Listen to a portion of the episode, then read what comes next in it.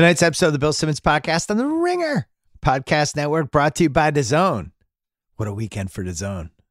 If there was ever a weekend to have DAZN, it was this weekend. Andy Ruiz Jr. beats Anthony Joshua 12 to 1, 11 to 1, depending on where you got it, underdog. I would say it was the greatest moment in DAZN history. And if you didn't have it, boy, do you feel dumb. Hmm. Smart TVs, tablet, mobile, gaming consoles, you can set up on any device. Go to dazn.com or download the DAZN app in the Apple or Android store.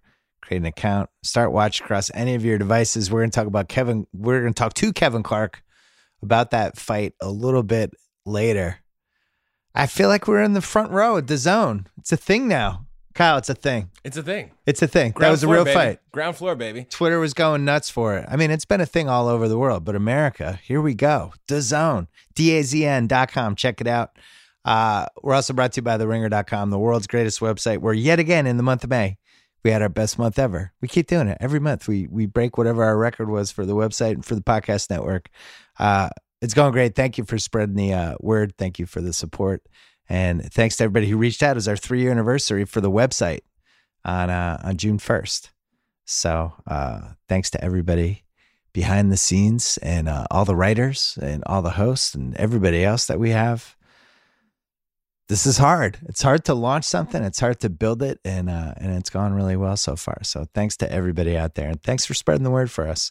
Coming up, we're going to talk to Joe House about Game Two.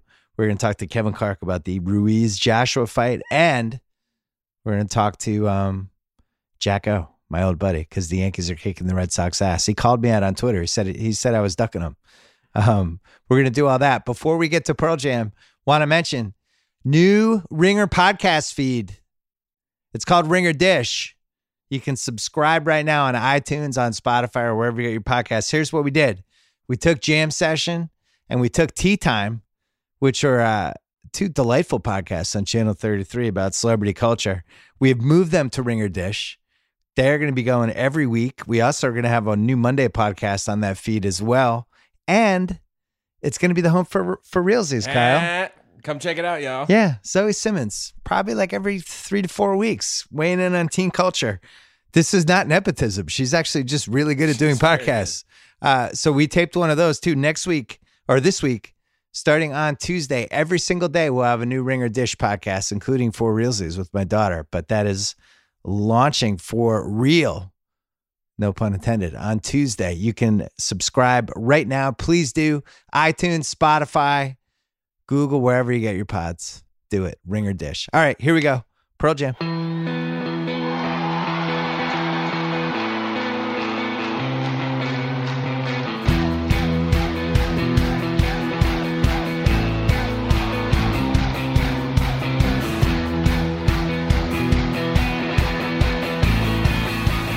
All right, we're taping this part of the podcast about 8 o'clock Pacific time. The Warriors just held off the Raptors. Game two. Going back to Golden State now, 1 1. House, how will you remember this game 40 years from now? It's the boogie game. boogie. He's back. Didn't didn't we just say three days ago on this podcast how they made such a huge mistake playing him in game one? Wow. of course, this is this is overreaction podcast, Bill Simmons. Yeah. He it's funny, he started the game, wasn't crazy about it. He didn't look great, but I thought uh he really made a difference, especially when Looney went out and kind of changed a little bit of what the Raptors wanted to do, which was funny because it never seemed like he was running more than half speed, right? It was like watching us play pickup. I do think he looked a lot more comfortable with the speed, though. Yeah, true. I agree with you that he wasn't he wasn't personally like moving any faster, no. but he was comfortable with the speed of the guys going around him, as opposed to what we observed in, uh, uh, Thursday night. Yeah, he looked like it was almost like watching Moses when Moses was on the Wizards. When Moses just had the one speed he was going, and that or not the Wizards, the uh, Bullets. When he just had that one Yeah, speed, he was half speed the whole time. Um, a lot of subplots to unpack in this game. First of all, the Warriors basically at halftime. You, me, and Sal, we might have a little action on the Warriors in this series, and there was a lot of, what do we do? Raps have a big lead. It's not looking good, and I am on the record with the text to you guys saying, I think this is done. The the Raptors are up five at halftime.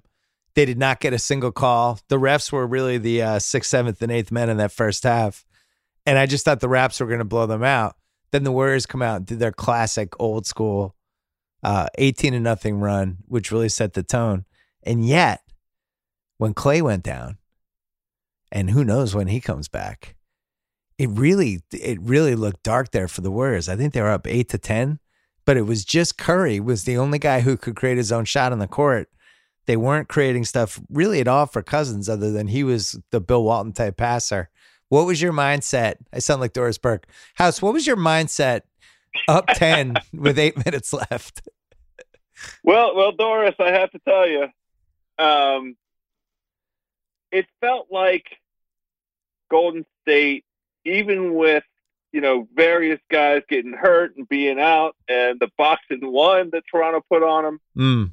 It wasn't until the the three point play that Kawhi had with the technical, with the technical, the two Yeah. free throws, yes, that I thought for for half a second, you know, that this the Warriors just may let this slip through their fingers uh, because their role guys played with such confidence. Whatever uh, Iggy took between the, the leg injury Thursday night and the and the game tonight, he he made the first two baskets after halftime to get them going on that 18-0 run, and then he made the last basket of the game. So really, it was the the, the you made Iggy three game baskets. and and and they were the biggest baskets, I would say.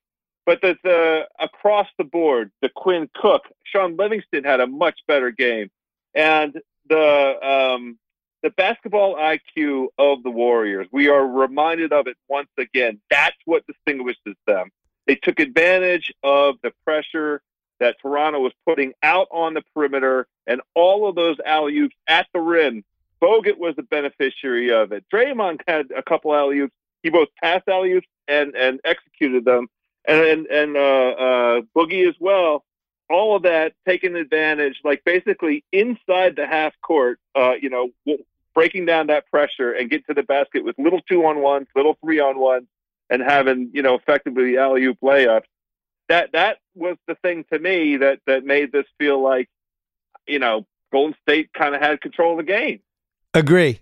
The Raptors were a little too overzealous on D, especially with uh, the guys who weren't like the big time shot creator dudes, and they were getting beat on those little backdoor alley oop. It always seemed like they were scrambling because something bad had happened.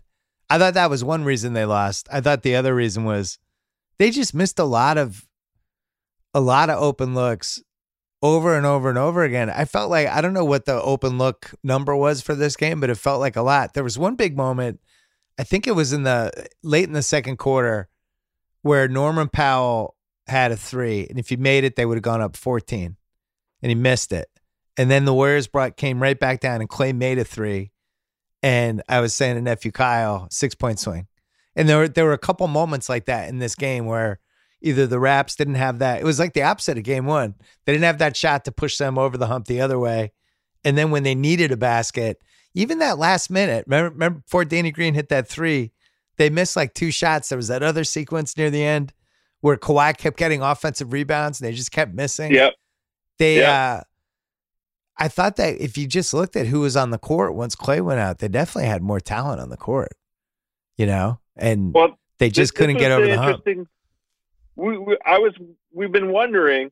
So the Raptors shot thirty-seven percent, and that stretch at the beginning of the third quarter is like the first quarter of basketball that Toronto has had that kind of punch in the mouth where they've missed a bunch. They miss a bunch of shots all in a row Yeah.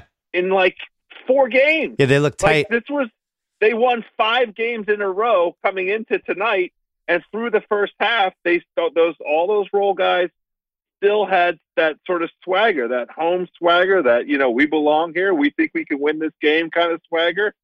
And the the punch in the mouth was like a few consecutive missed shots at the beginning of the third quarter, and it snowballed. And they did battle back. I mean, credit to them. And it, and it did take Clay getting hurt, and it did take a little bit of defensive innovation with the box and one they put on Curry. I'm, yeah, that I'm- was fun. we don't. I've always liked the I'm not boxing one, as you know. Well, I, I want to know. I can't tell from the stats because we're doing this like right after the game ended. But I want to know what time in the game Steph Curry made his last basket because it feels like it was like like eight minute mark in the fourth quarter. Oh yeah, well they I mean, Golden, yeah no you, it, that's what it was score. exactly. It was it was one hundred six ninety four with like six minutes left, and then they didn't score Yeah. again until that last Iggy shot. It was a rock Right. fight. This was not an NBA hardwood classics type of game. It definitely uh was pretty ugly. It was dramatic. I thought the crowd got a little nervous. You could kind of feel the energy shift. I thought, to me, I thought the energy shifted in the first half because even though I'm looking at the the stats, and the Warriors had 26 fouls and the Raptors had 22, that did not. That's the final result of the fouls. That did not reflect kind of the the feel of that first half, where I thought the Warriors got away with a lot, especially the way they were defending Kawhi. They were really, really, really physical with him. And they just established it from the get go. And they did the thing that we thought they were going to do after game one, which was um, not worry as much about taking out Kawhi, worry about the other guys. I didn't think they would be as physical as they were with Kawhi. But you and I both, we were texting during the first half, had a little bit of a late 90s, early 2000s Dick Bavetta kind of feel. Did you feel that? Just a whiff? little Bavetta ish whiff to the festivities? Uh, it, it it did at a couple moments where it felt like Toronto might just bust loose. The the Warriors did get a fortuitous call or two. It felt like. What do I know? couple like couple that little random touch fi- touch fouls out of nowhere. I was like, oh, but you know, we had the Scott Foster, Tony Brothers, Ed Malloy crew, which Yes. is either gonna it's gonna mean something you just don't know what. But I would say the Warriors got a very fair whistle tonight, and you know, the the, the other break that they got, and the announcers kind of glossed over this. The very last play that led to the Iggy three, they trapped Curry.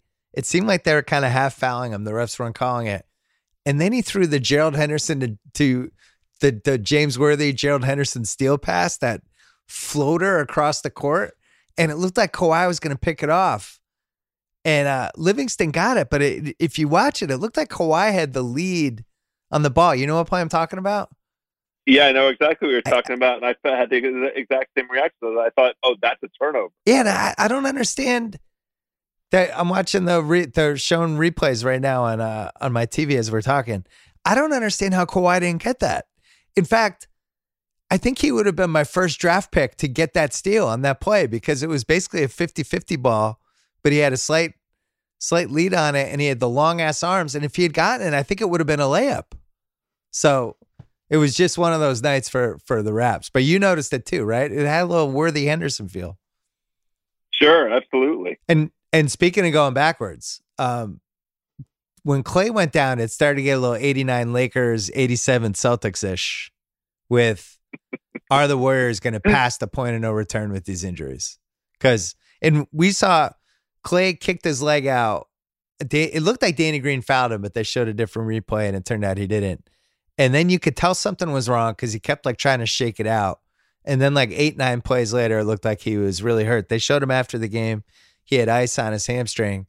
But you're talking if he's not ready for game three, I from what I've heard, I don't think KD's going to be ready either. Game three is going to be Wednesday, and then Yeah. uh, and then Curry should be healthier than what he was. But you know, if you remember the '89 Lakers, this is what happened: just too many injuries.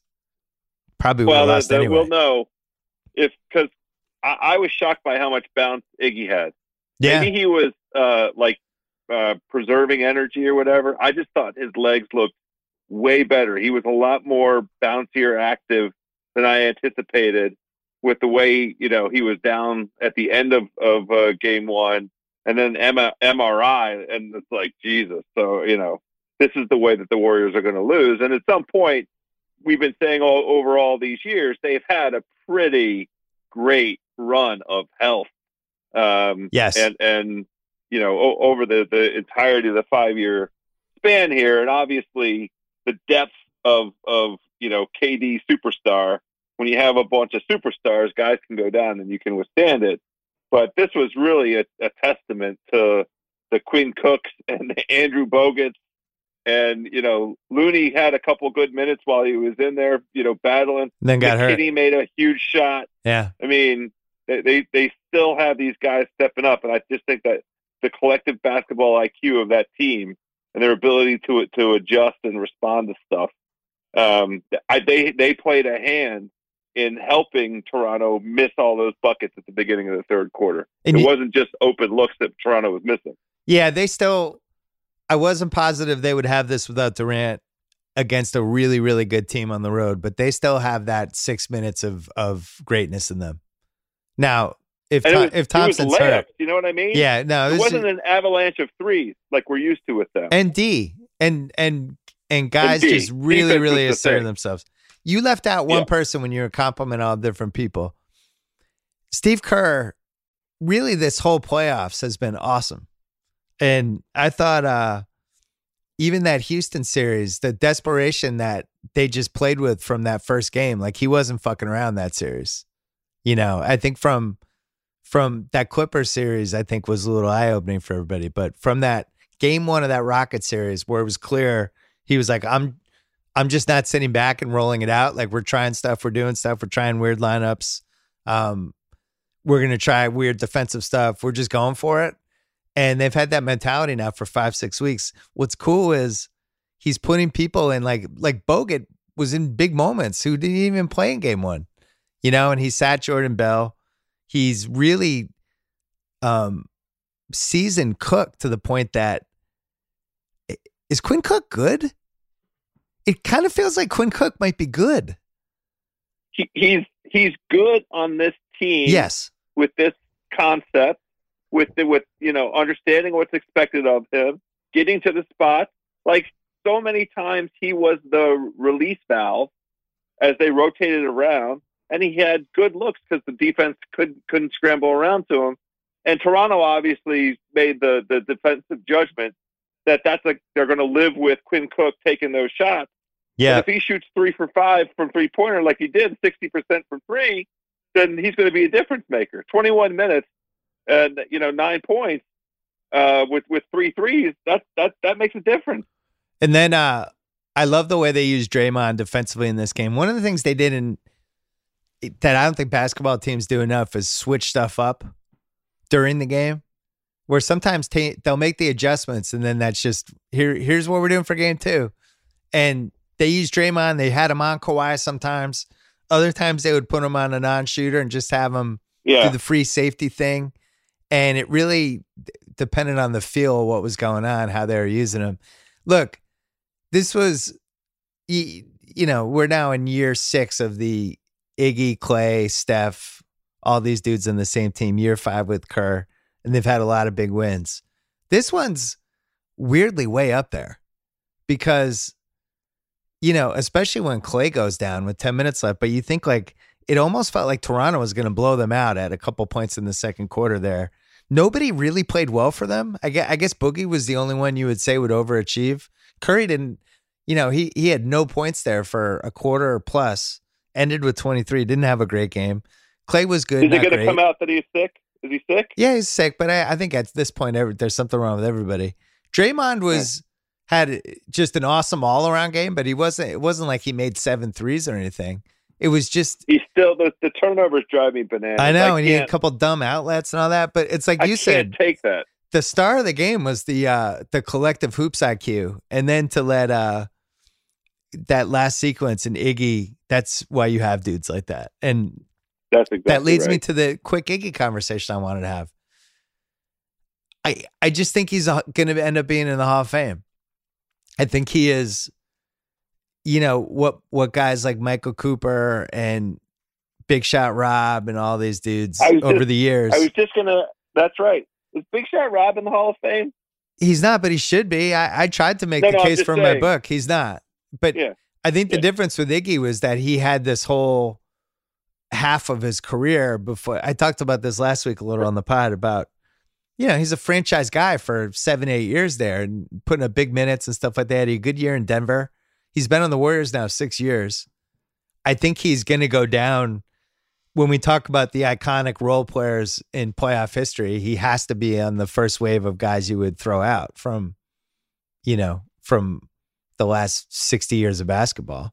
Um, you go like you know, Havlicek early before he became a superstar and a starter, and then you go into the '70s and you go like Paul Silas as a six man who finished games, and just these great, almost like overqualified role guys.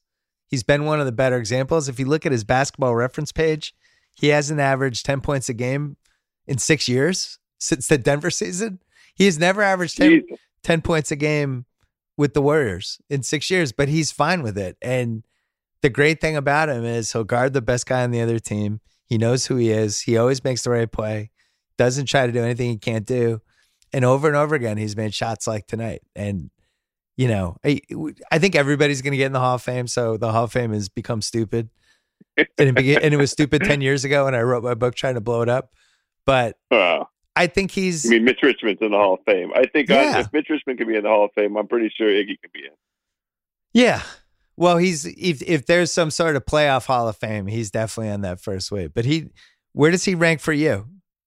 For the for the all time great role guys on a great team, who would you put him? I'm having a hard time because he's a starter and he's been a starter since he arrived.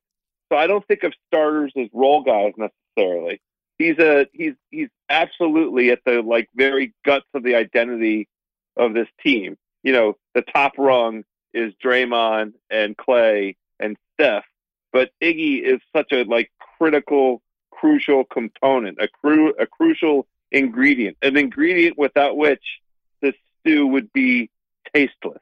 It would mm. be a hmm. bad stew.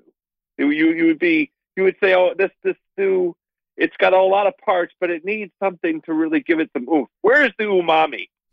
Iggy is the umami. Well, this is the so. I mean, is Joe Dumars a role player? No, That's no, no. Joe, he was of. too good. I think it's it's like the Big Shot Rob, right? Where Big Shot Rob was not a role player. He was usually like the third or fourth best guy on whatever team he was on for a while there. Anyway, but but Big Shot Rob never had a portion of his career like Iggy had, that's the where thing. he was the the guy. That's the like thing. Iggy's had two careers. Yeah, I mean, I was gonna say Dennis Johnson, but he's he was too good. I mean, he was playing forty minutes a game, and the league was a lot uh lot thinner back then, so you could have, you know, a starting five wasn't like what we'd have with a starting five now. The thing with him that I don't think he gets enough credit for. Remember, he he gets traded to Denver He's a he's a free agent. Everybody assumed he was going back to Denver. And he signed with Golden State. And at the time, it was surprising and it was also kind of a declaration by them that they were ready to become a real team.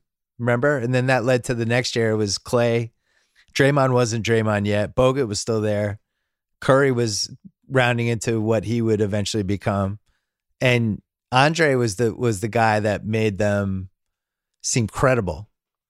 And that led to 2014. They had the great series against the Clips. And that I think seasoned them for the next year. But he's been there the whole time. Finals MVP. I you know, I I never feel great when the best guy. You really have to have a shit series not to win the finals MVP if you're the best guy, in my opinion. But it's on his resume and it's great. He's he gets his finals MVP for the rest of his life. So, uh, a really great, great, great non superstar, I think would be the legacy for him, right? I'll go along with that. Yeah. That's a good description. Or super great non superstar. A great non superstar. And I wonder, like, yeah. you know, he's somebody that. You, Mobby.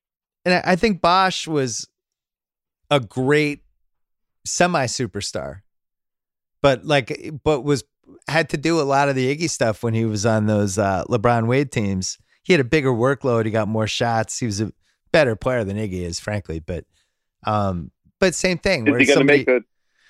You know, somebody sacrificed a lot to um to be part of something more special. I guess the the cutoff line is is probably Bosh. I th- I think he's too good, and Gasol I think is another one who sacrificed a lot. Is Bosh going to make the Hall of Fame? I mean, he should. Hey, Mitch Richmond's in. Once Mitch Richmond got in, it's like, were you good? You're in. Congratulations, you're Hall you know Famer. You know that's my argument. Your, your dude that's Antawn Jamison's going to make it. He's going to make the Hall of Fame. No, he is. He's going to make it. He scored twenty thousand points. I can't. I can't abide it. He, I mean, he, the the baseline that he gave up to LeBron, I'll never forgive it. Um, hold on. He the Wizards. That, go ahead. Quick break, and we're and then we're gonna continue. You know how hard it is to find a new job. Look at Boogie Cousins. He couldn't even find a team last summer. Thought he was going to the Lakers. Nope. Couldn't go back to the Pelicans. What was he going to do? Ends up taking, I think, one year, five million to go to the Warriors. Now he might get a ring. That's a good case scenario. There's bad case scenarios too. Well, what if you had your own personal recruiter to help you find a better job? ZipRecruiter's technology can do that for you. Download the ZipRecruiter job search app. Let it know what kind of jobs you're interested in. Its technology starts doing the work. The app finds jobs you'll like. Put your profile in front of employers who may be looking for someone like you. If an employer likes your profile, ZipRecruiter lets you know. So if you're interested in the job, you can apply. No wonder ZipRecruiter is the number one rated job search app. My listeners should download the free ZipRecruiter job search app today. Let the power of technology work for you. Don't wait. The sooner you download the free ZipRecruiter job search app, the sooner it can help you find a better job. And speaking of downloads, don't forget Ringer Dish. Subscribe right now on Apple. And you can get it when we start putting up new podcast up there on Tuesday. It is going to be the world's premiere celebrity culture feed, well as a place to find for realsies every mm-hmm. once in a while, too. Yeah. Uh, all right, back to us. we had to give House a minute to take a breath after finding out Antawn Jamison is going to make the Hall He is. How dare you? I'll tell you another thing. Glen Rice eventually might make it if this keeps going the way it goes. he really was. The 97 stats were unparalleled. I don't get to. There's going to be a world where Jalen makes it. I'm starting to talk myself into it. Three years at Michigan, the whole well, NBA look, career he had, countdown. I don't know. I don't have any problem with you. I'm, I'm not. I'm being serious uh, for ten seconds. If you want to put the Fab Five into the NBA Hall of Fame, I mean the the Basketball Hall of Fame. Yeah. I'm sorry, not the NBA. What, I, am for that. What what they ushered in uh, in terms of you know a, a, a cultural change, a, a, a, kind of player empowerment thing. Like it, it it's a controversial uh, uh, kind of era. But I, I definitely credit those guys with, with a lot of, you know, opening up some eyes to what college basketball is all about, like laying bare the some of the underbelly of, of, of college basketball. And, you know, the what they did stylistically, culturally, the impact that they had is indelible and will go on forever. If you want to put him in the Hall of Fame, I'm good with it. Well, I, at the very least, C Webb should be in as a representative of all of them. And nobody has a more complicated relationship with C Webb than you do. But having had to sit through many of his uh, uh, half-assed Wizards games for about four or five years there, but yeah, I mean, he was speaking of of you know an innovator, true innovator. nobody played more games. They, uh, no, come on. I mean, I just, Kyle has to beat that now. Holder. No, come on. What do you want me to do? I Stop. No. um, We're cutting that. what a what a what an innovator. I, I will, but if you want to put him in as as the Fab Five guy, that's fine it is complicated because he, he, called a timeout he didn't have. But for what the Fab Five meant, uh, tra- you know, the, the sort of transformative impact they had on college basketball, I'm fine with. Well, and also now that Juwan's the coach, they've kind of become America's unofficial team. I feel like, unless unless you hate Michigan for some reason or you have your own team. But for people I like me, a lot of people, yeah, but people yeah. like me that you you still have Maryland. I didn't have anybody. Yeah. I had Holy Cross who who uh, got rid of scholarships while we were there. So I'm I'm happy to jump on that Purple Rain movie, by the way. Let's watch Purple Rain and, and, compare notes on it. Oh, they made the they made a documentary about Holy Cross. That's right. Yeah, the basketball. Let's let's talk. Let's, I forgot about that. I would that. rather watch a documentary on Holy Cross intramurals though. From, from we had a good run from our era. Um, what happens in this? What happens in this NBA Finals now? I I feel like we I, are now we are now uh the Tes what is, what is it called when you in the Tesla and the Tesla's driving and the person's not driving? What's that? Self drive? I mean the, the auto. Yeah, the pilot? auto drive, the auto drive, whatever it's called. I feel like we're we've now hit that with this finals where we're not driving the finals anymore. I have no idea what's going to happen. You can tell me anything, okay, I would you- believe it. You beat me to it. The the true unknown is the health situation. Yes. How hurt is Clay? Will Steph be, you know, better from whatever it is that he suffered, you know, the cold that he's experiencing or flu or whatever? Will he be better on Wednesday? And, you know, uh, Toronto, to their credit, they don't, they are not afraid to go on the road and, and beat somebody's butt.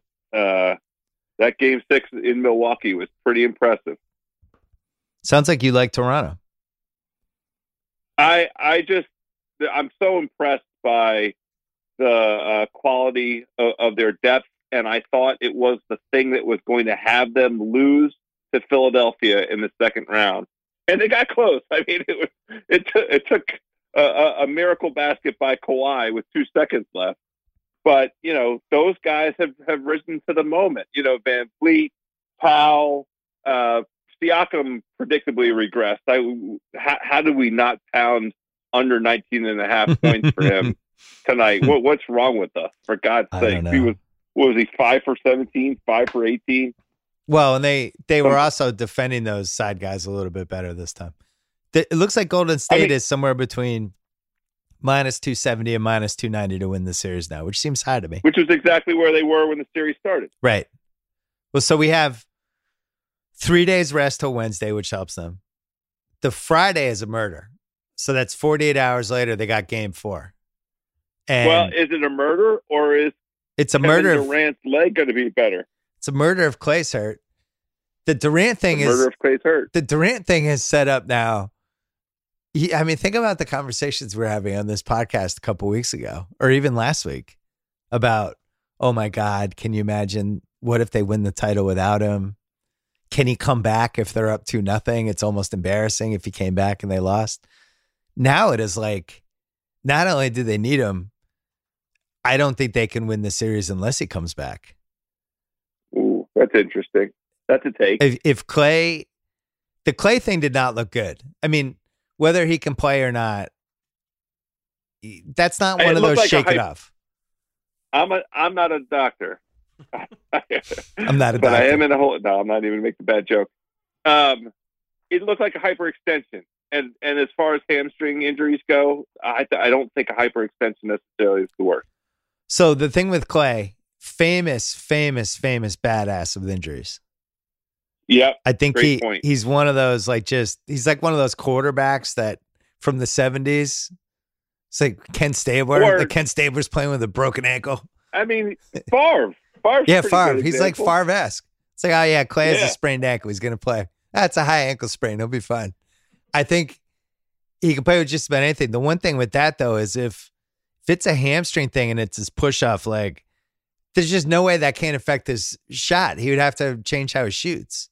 And Yeah. then the other thing is they still need him defensively in this series. So if he's kind of compromised, then Draymond just has to be out of his mind. So I think the answer would be Steve Kerr just telling Draymond, "We need you. I love you. You're my guy. I need you to go to another. I think he level." told him that He- game six against Houston. I think he tell he must tell himself like, uh, "Hey man, I, I just ran into Rick Welts backstage or back behind the behind the court, and uh, he was saying he didn't think he had it in you to carry us tonight." And I was just like, "I don't know, man. Don't count out Draymond." But Rick was just like, "Nope, that guy's not. He doesn't have it." He must pull like all that weird motivational passive aggressive shit with him, right? Just like My- little my little single- sprinklings. He has to. My single dis- biggest disappointment was there was not a camera on Draymond as the game ended, uh, and, and and whether or not there was any exchange with Drake. Because you Draymond had to have gone over there, right? Oh, no question. And I think what I think the NBA told ABC stop showing Drake so much. Our rights are up in two years. Don't fuck with us. Uh, We've had it with this Drake stuff. Do not show him anymore. Thank you. It's on somebody's cell phone. I need to see the footage. Drake had a rough weekend because uh, Anthony Joshua was his guy too. And then he got his ass kicked. That was my favorite. I mean, I can't begin to tell you. I wanted. I I, I was so impressed by by my man Ruiz. I went out for Mexican tonight. Five Pacificos. Five Pacificos for Ruiz. Viva Ruiz! we're we're gonna talk to Kevin Clark about that in a second. Uh, in an interview that we've already recorded, and let's just say we discuss his weight and his body. He's my hero. I love that guy. I would have a meal with that guy. He really. That's, now that's a house of carbs. Word. Can we get Ruiz on House of Carbs? Nephew we Send Kyle. some emails out tonight. Should I? Should I? Should I inspire uh, nephew Kyle like Steve Kerr inspires Draymond? Give it a shot. I mean, if you can't get him, I could ask Craig or You can ask Bobby if they yeah, could pull it yeah, off, Craig will do it. or Bobby. Yeah, that's Craig will it. get right on that. Craig or Bobby maybe Sunday could night. get that. Yeah. One of those Send an dudes. email now. Don't worry. Let's see if Kyle can do it. I don't know. Who knows? Look. Who knows if he can book Sent. Ruiz? Just sent it there. Boom. The best would be the photo of you and Ruiz about about to eat ten pounds of food on the House We're- I Carbs mean, it's live going to show. happen. Well, where does That's coming. where does Ruiz live? We could we could arrange that for like a Doesn't video matter. shoot. I'm going there. He he, he lives in, in in on this uh, hemisphere, so I can find him. Yeah, you think Ruiz wins the title and his entourage and his trainers are probably not like, oh man, we got to watch out for uh for Ruiz here. Can't Well, let himself Which go. way do you think it goes? no, that's what I mean. he's- It's like it's it's not like he's he can let himself go. He's already go- already gone. He's already gone. What if he gets in shape? It's working Is for that him. a bad thing for him? It's great. It reminds me of remember that year when uh, Oliver Miller on the Suns was at I'm least not laughing because you know he battled his weight his whole career. I know, That but was like a remember- like a, problem. no, but remember that one year on the Suns where he was playable, how much fun that was? Everybody loved Yeah, they had Oliver Miller and they had Richard Dumas, who had already been suspended, I don't even remember how many times for drugs. And they just were able to just get these one magical year out of each of them. And it was Yeah. really enjoyable. It was really fun. Um all right, House. So you think so you, you both of us are just throwing our hands up in the air at this point. yeah. Who's I I think the Warriors are going to win. I think the Warriors are going to win in six. That's you know that's the expert opinion. It's the same thing I, I thought before the series started. I'm greatly intrigued by I, I, I'm my uh, my senses are alert. All five senses are, are at play with what Toronto has brought to the table. But that third quarter, the beginning of the third quarter, that stretch, I've been waiting for it for, for three and a half games. And, you know, this is the thing. You never know until you get punched in the face right. what how somebody's going to respond. So let's see. Let's see what they show up with on Wednesday night. Well, most important if the Warriors end up winning the title, Boogie actually deserves he earned the ring now. He earned the ring. He earned the ring because he'll cry after they win. It's it's legitimate. He's going to play a, a huge part in the rest of this series. I I mean, what they they be played him like 28 minutes tonight, and it looked like he was done at about the 23 minute mark of that, and just kind he- of gotten through it. Him catching the ball at the free throw line as a distributor Yeah, for it was those great. backdoor cuts is is incredible. So they have Draymond and Boogie both capable of doing that. It's a, it's a game changer, Well, you know and it's you know you know what's crazy? He was such a good low post player back in the day, and it's like they I they're not even using that at all. They didn't even they didn't even use that part of him in that game. in that entire six minute stretch where they didn't have any baskets, I kept wondering why don't they just try and get the ball to him down low? Maybe that'll be a game free wrinkle. things. That was like when uh, one of the most frustrating things about the Milwaukee Toronto series was Milwaukee just forgetting that Brook Lopez was a low post player for his entire career until this year and has like Yep. a jump hook and a drop step and a bank shot. Like he's got moves down there. I, I felt the same way with Cousins, especially if uh, they mix it up and try to put like Ibaka out there, stuff like that.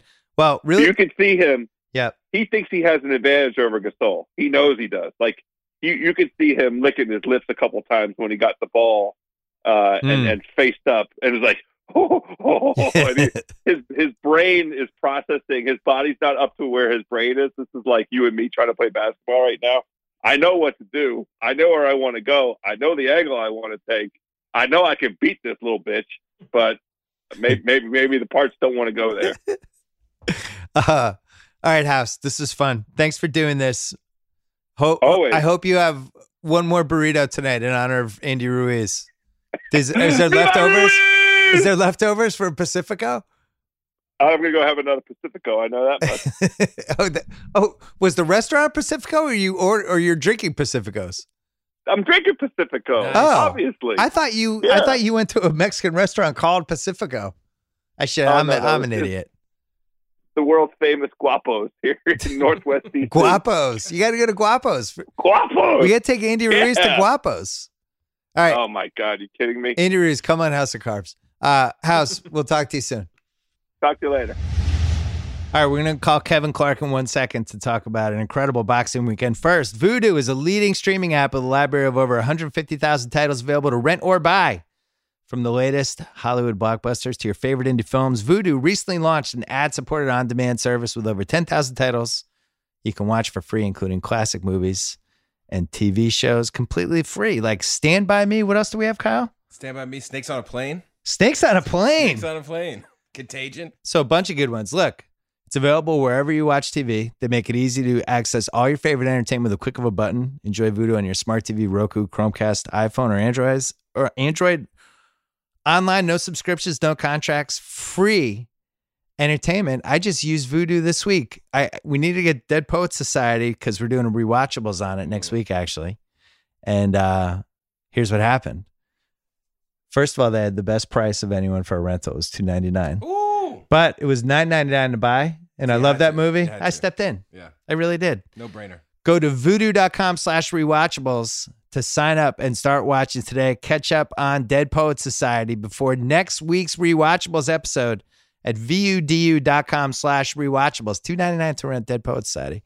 And don't forget while we're here, Ringer Dish, our new podcast feed, Celebrity Culture. You get tea time, you get jam session, you get our new Monday pod that's going to be on that feed, and you even get for realsies with my daughter. There's a new one coming this week. Kyle produced it. Don't forget to subscribe, the Ringer Dish Pod. All right, let's call Kevin Clark. All right, on the line right now from the ringer.com, Kevin Clark. It takes a lot to get him to just randomly volunteer to work on a weekend. And now we've had a piece from Kevin Clark and now a podcast appearance from Kevin Clark. He didn't think he was doing anything this weekend. Then a young man, a young, lovable man, a young, jiggly, fantastic champion of a man, Andy Ruiz Jr., came into our lives. I'm still reeling, Kevin Clark. I I I think I'm happy. I think that that's the overriding thing right now. I'm just just still really happy. I that was just such a fun fight. I, it, it it ruins all the plans that promoters had for the next two years of boxing, which is a very good thing. And I'm just thrilled that that Andy Ruiz exists. Yeah, so this fight, I was gonna watch it. I was watching the um the Bruins game, game three, and the Bruins had it handily decided, but it felt like there were gonna be some fights because the Blues were getting a little chippy. So I had hung around and I was watching it, and then I forgot the fight was on, and I go over, I flip to the zone because there's like three minutes left in the Bruins game. And all of a sudden, all hell breaks loose. The round three, it's like, oh, there's Joshua. Oh, he's all right. He's gonna knock out uh, Ruiz now. And I had been getting texts, seeing on Twitter, like, oh man, you should see this Andy Ruiz. How is this guy a boxer? Gets knocked down, gets up. Joshua's going for the finisher. Ruiz is like re- responding with bombs. And then all of a sudden, Joshua's falling down. And this becomes one of the great rounds in uh, in recent boxing history. Nothing, and I repeat, nothing delights me more than it when both guys get knocked down in the same round. I, does it have a name? is there a phrase for that? I, I don't know. I mean, we, we can come up with one right now. Yeah. How about I mean, double, just- double knockdown? double knockdown. Well, I think that's when it's at the same time. But I mean, Oh, this was true. amazing. So so Ruiz hits him with a left, and and Joshua never really recovers, and that No. leads to those two knockdowns. He was basically saved by the bell at the end of that round, and then he was just gassed after that. I don't know what. Joshua was doing the entire fight. He was very cocky, even at the end. uh, You know, right before the last knockdown, so between knockdown three and four, there's so many of them um, he kind of looked at his corner and gave like a shrug, like I'm I'm totally fine, or like an eyebrow kind of raised, like I got this. And he just clearly didn't. I don't know how he was processing what was happening. It was a very strange fight from his end. this happens every once in a while in boxing.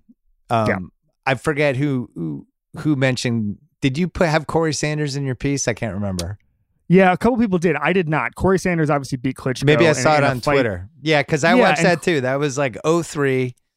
Yeah. It was Vladimir Klitschko. That was right when he was like getting some momentum as like, here come the Klitschkos. And this dude, Corrie Sanders, just beats the living hell out of him and And- knocks him out in two rounds. Corrie Sanders had similar uh, interesting body type as well. Right. He had thick trunk. Thick thick trunk on Corrie. And then uh and then the brother Rockman. Rock- avenged it the next year. But so that was Right. a fun subplot too. I was like when the brother Right. has to avenge whatever. This one, like Right. Rahman Lewis was a big deal. I think that got swept under the rug. Everybody everybody defaulted right to Douglas Tyson, which Yeah, I think I think Rahman Lewis is more like it, especially the the English champion thing. I will say I watched the Rahman fight today. yeah, the I did too. broadcast, the HBO broadcast started singing "America the Beautiful" after the knockout. That was George Foreman. That was an interesting choice. Mm.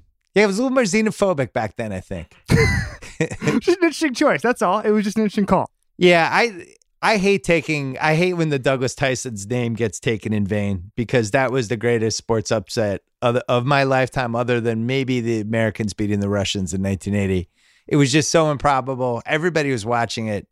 This fight, you know, was was considered to be this pushover. It was a last minute. Ruiz is coming in. He's filling in for somebody who failed a PED test.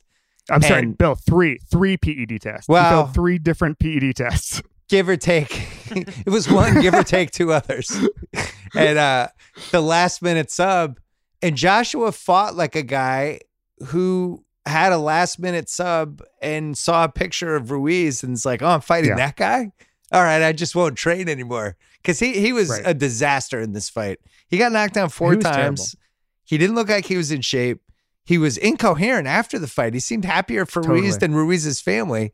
I don't know what the fuck was going on, Kevin. So there are a couple of things. Number one is that the commonality between both the Lewis loss and then the Tyson Douglas loss is that they were all in not the country of the champion. They Mm. were seen more as marketing tours, and that's certainly what this was. I mean, all the talk before this was just about Joshua having his footprint in the United States before the mega fights start in 2020 or 2021, and th- those three have that in common. And from a from a just a fighting perspective, I think there was a total lack of respect, like what you said, for Ruiz. Ruiz was a top prospect. Um, he, you know, he, he's only had one loss, and it was controversial to Joseph Parker, who went the distance with Joshua. So it's not like he was a total can. This wasn't a disgrace of a fight. It's just exactly what you said. You see a picture of Ruiz and you underestimate. Maybe that helped him a little bit. I think from a boxing standpoint, Joshua had huge flaws, and I just don't think that they've addressed those. I mean, he still lacks a reliable jab. Um, you know, I, the, the broadcast talked about last night that, that he still does not fight like a guy who's six foot six. He still fights as like a guy who's six foot, and that's just not how he should operate. So he had huge flaws. And look, I mean, it looked like one of those football games where one of these teams just did not have a game plan. It's like they'd never watched film before. Yeah.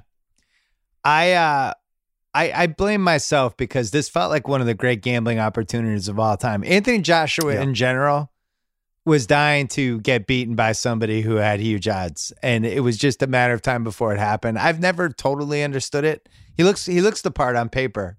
Um much like the Klitschko brother did before he got knocked out by Corrie Sanders. Just he looked the part, but the the overall game wasn't there.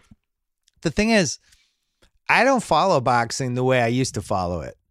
And I Mhm. think the diehard boxing people actually kind of liked Ruiz. Like he he just looks weird, but he's got he's got really fast hands. He was a big prospect, as you said.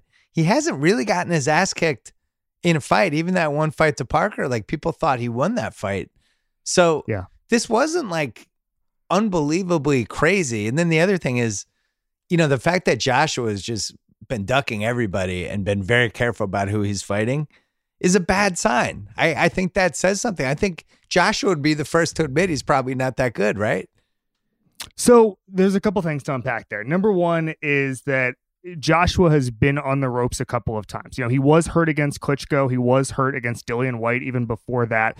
But I think that people, I don't know if, if real boxing heads really liked Ruiz in any meaningful way. I think there are a couple of people who are now coming out of the woodwork, and, and I'm sure that uh, the people who bet, great for them. Um, but I didn't see any real momentum for, for Ruiz before the fight. I, I saw somebody said last night there was some late money coming in on, on Ruiz. Really? Um, yeah, the yeah, yeah. I, I mean, who, who knows how reliable that is? I saw. Did you see the odds, by the way, that they put out on now Wilder versus Joshua and Fury versus Joshua because it's flipped, and now both he's gone from a favorite in both those fights to an underdog in both those fights just overnight. So that that's that's a separate thing, and that's that's kind of incredible. But I agree. The fact that, that he wasn't even entertaining big fights, you know, Lennox Lewis came out and kind of ripped him, ripped Joshua about five months ago and said that they, they feel like he and his team are content with just keeping him in the United Kingdom, selling out big stadiums, going against inferior competition. There was a lot of money to be made in fighting at Wembley, fighting in Cardiff, whatever, uh, selling 80,000, 70,000 seats and having him win in, in a fifth round knockout or whatever. I think that his team maybe got a little too complacent in that regard and he didn't step up in competition. And now all of a sudden he's getting beat by Andy Ruiz. Well, let's be honest. This was the uh, Vladimir. I could never say Vladimir I'm just my my my my lips can't do it. That Klitschko, it's fine. The inferior Klitschko brother. He yes. that was basically his recipe. Unless there was I, I, mean, it was partly there was one of the worst heavyweight droughts just for talent that ever that we had for well, about ten years. Two Klitschko's and they wouldn't fight each other. But if you look, so he loses to Sanders and then he lost to Lamont Brewster, TKO, right. uh, three fights later, and that's in April 2004 and then goes on this epic 10, 10 win winning streak. Or actually, it's more than mm-hmm. that. It was like 15 wins. Um, I defy you to name three guys that he fought. Let's do it. I'm, I challenge I'm, I'm looking you right at it now. right now. No, you can't. I'm looking look. at it right now. Don't look. I'm sorry. I'm, I'm I'm already looking at it, but I will say he went 11 years. It was not a murderer's row. Not a murderer's row. Was, this was like when in Rocky Three, when Mickey admits to Rocky that he intentionally just had had him fight a bunch of meatballs so he could keep the title. I, I remember it's like Samuel Peter. He he fought Rahman seven years after yeah, you would have wanted da- to fight Rahman. All these David dudes. Haye is in there. Oh my uh, god, Lamont Brewster was event that that loss was avenged. Chris Byrd was in there. So uh, I mean, P- Pulev was in there. It was uh it was interesting interesting crew there for that eleven years. So the then he lost to Tyson Fury in 2015. Right. So the res the the recipe was in place. And Joshua, the fact well, I mean, the recipe for every boxer ever is in place, which is just you know fight inferior competition and make a ton of money. Unfortunately, that's that's the way to make money in boxing at this point. Except and, and, and let these super fights marinate three years after everybody wants them. Yeah, it's it's called uh, the Floyd Mayweather. He fought a couple good dudes, but you know, Floyd Floyd is able to get out of boxing basically with almost all of his brain cells. It feels like what, like ninety five percent. Yeah, it's not. It's a it's a mixture of savvy booking and great defensive fighting, great head movement from Floyd. Yeah, it was, he played it perfectly. Kudos to him. So the thing with Joshua, you know, I, I what we've seen with this resurgence with boxing and the streaming services and ESPN Plus and DAZN and everybody's kind of lining up to try to get their guys. I don't think Joshua had a deal like the deal that Canelo had, but he definitely, you know, was under under DAZN. And I think people's first reaction, this is obviously a little awkward because they're the sponsor of this podcast, so I don't have inside info on this, but I think people's first reaction was this is bad for DAZN.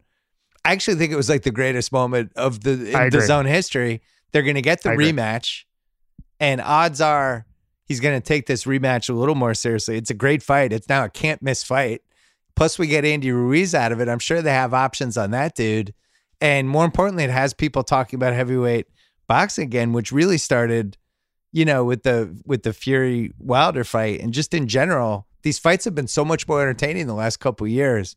Kind of feels like heavyweight boxing is a little bit back, right? Kind of. I mean, uh, where is Andy Ruiz now after this fight as far as famous active boxers? Oh my god! Like really high. Yeah, you would think. I mean, true. really, really high. So everybody is going to watch this rematch. It's going to be awesome. Then you have so in early 2020, Wilder and Fury are fighting, and so this is actually starting to. Okay, the Wilder Joshua mega fight is out, but but who cares? I'd rather have this and a spark in the entire division than you know the 2021 mega fight at Wembley Stadium. I, I don't. I have things to do in my life. Let's see some actual matchups here. Yeah. And so you have this and Wilder Fury. Yeah, Wilder Fury in early 2020. Uh, hopefully, eh, for for that sake, Wilder gets past the Ortiz rematch, which is this fall.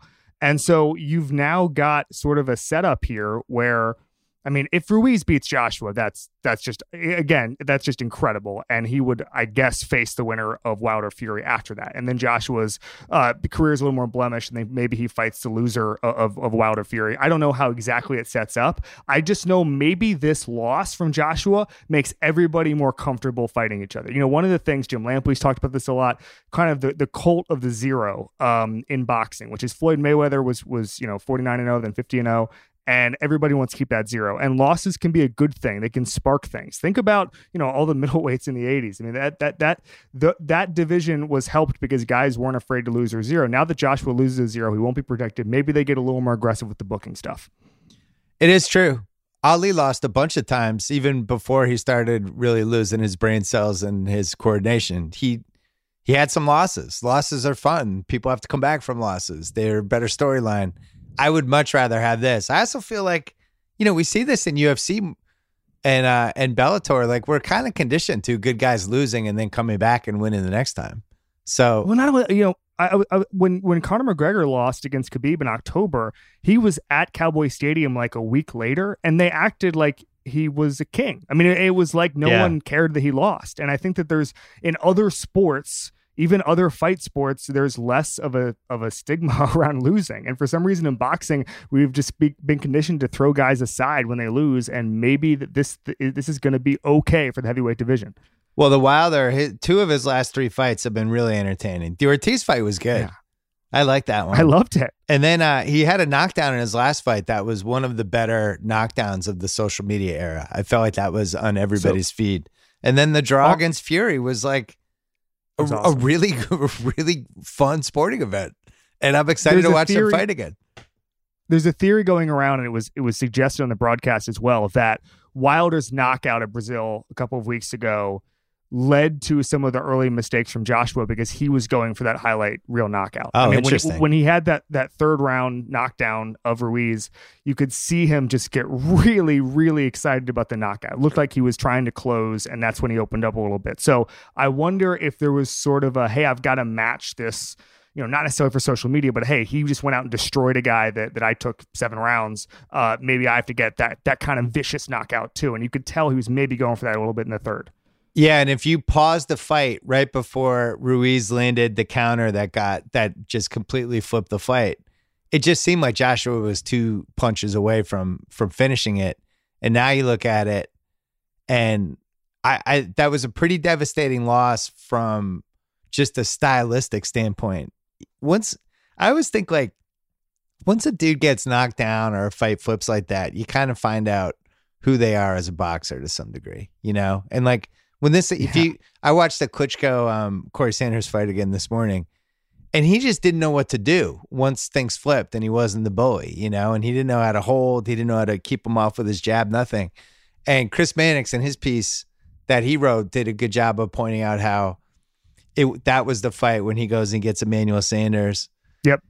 Stewart. Yeah, I'm sorry, Emmanuel. Who's Emmanuel Sanders, the wide receiver? God, I'm turning Emmanuel into Sanders is the wide receiver for the for the, uh, for the Broncos. Peyton, Peyton Manning went out and got Emmanuel Sanders. He got Emmanuel Lewis, and then no, no, uh, no. So he gets Emanuel Steward, who teaches him how to throw how to throw the heavy jab that completely yeah. changes the course of his career. And it's interesting with the with the size that Joshua has. It's really crazy that he doesn't have a jab like that, and he does seem like somebody that, you know, whoever 2019's version of Emanuel Steward is, would have some fun at least working with him. He's got the perfect body. He's got power. Um, we're not. It's unclear if he can take a punch, but uh, mm-hmm. there there's some real tools there, you know. So I don't know. We'll see how he goes. I would say, what was? Would you say the Wilder odds were against him? Uh, Wilder, he is now plus one ten, and he was uh minus two hundred yesterday. And Wilder's another one who who gets clocked in these fights. You know, like against he, Ortiz. Yeah, but I and mean, then and and Fury. Yeah, Fury is now uh he's now 150 against plus 150 against Fury and was minus 150 yesterday. So it completely flipped. And then we I don't feel like we've spent enough time talking about him, but um the man who won our hearts, Andy Ruiz Jr. First of all, oh who, my God, did you see the D-Generation X chop? yeah, I did, and and just blubber going everywhere. It was just it was transcendent. Who was uh, Andy Ruiz Senior? Did you find out? Did you do a deep dive on that? I have not, I have not done a deep dive. He gave a, a very touching tribute to his mom. He said he's not going to they're not going to struggle anymore as a family, which is very touching to see. Yeah. Um, you know, he was a former top ranked guy. Chris Mannix again talked about that in the piece about about how good of a prospect he was. It wasn't again, it was not like he was a can. Uh, quite a personality. You know, Tyson Fury comes out earlier this week and compares him to the child from Up. And the UK press asked him if if he's offended by this, and he was like, "No, I, I do look like that guy. Like he's just he's a very honest, uh, self-deprecating guy. Loves Snickers. Said he was going to eat Snickers before the match. I don't know if he did that or if he was just saying that. I, I am sorry, I didn't follow up on the sn- actual Snickers consumption. Yeah. Um, but he is a guy that we need in our lives. Well- He's a guy. I mean, listen. I was I was walking around uh, Los Angeles today. People were talking about this at the gym. They were talking about it at lunch. I heard it. I haven't heard outward boxing talk in a long time. Yeah. And that was even coming off the heels of the Fury Wilder fight, which was a great fight. But I agree, this felt a little bit different. And I watched, uh, my wife and my son were watching with me because they were waiting for the fight to end so we could watch a movie.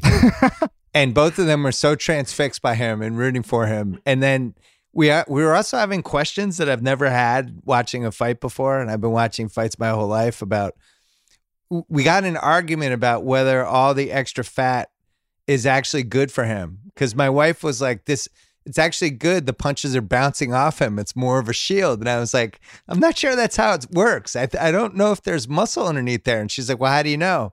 What if what if he's just hard underneath and then the outer fat is a shell?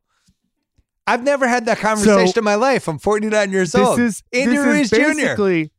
this is base. It's a literal Simpsons plot where Homer was such a large man he could just take punches. He had such a large head and man, he, and so he became a professional boxer. Very good episode if you haven't seen it. But I do think the fact there, there at some point it becomes an advantage that Ruiz had had like 25 pounds on Joshua. He's 268. yeah yeah I mean, I know, I know Joshua's what oh, seven, five, six inches taller, five inches taller, something like that. But at some point, being compact like that matters. well and, and he had fast hands which was clear from the first Yes. round and Joshua looked slow. Yeah, and he wasn't. You know, we've seen fat guys before fighting, and and usually they throw their punches take a long time to uh to develop, and he he was the opposite. I, it was pretty clear right away, like that he wasn't a chump, and then he got knocked down. I was like, oh, that was stupid. Why did I think this fat guy had a chance? Yeah. and then he gets Well- up and starts throwing bombs again. There's al- there's also the sort of the the weird sort of psyche thing where right before the broadcast they mentioned this, where his one loss against Joseph Parker, the reason he thought he lost was he didn't let his hands fly. So he was just gonna start throwing bombs. And Yeah. that was what was really fun to see. Is a lot of these guys, you know, we complained a couple weeks ago, especially about the Canelo fight, where it's like, why don't these guys in the eleventh round just start throwing haymakers? That's easier said than done. You're gonna get knocked out if you do that. Uh, it's more of a guy from a couch yelling, but but Ruiz was really intent on just throwing bombs. He was fighting like you you would imagine a heavy underdog should fight. It was awesome to see.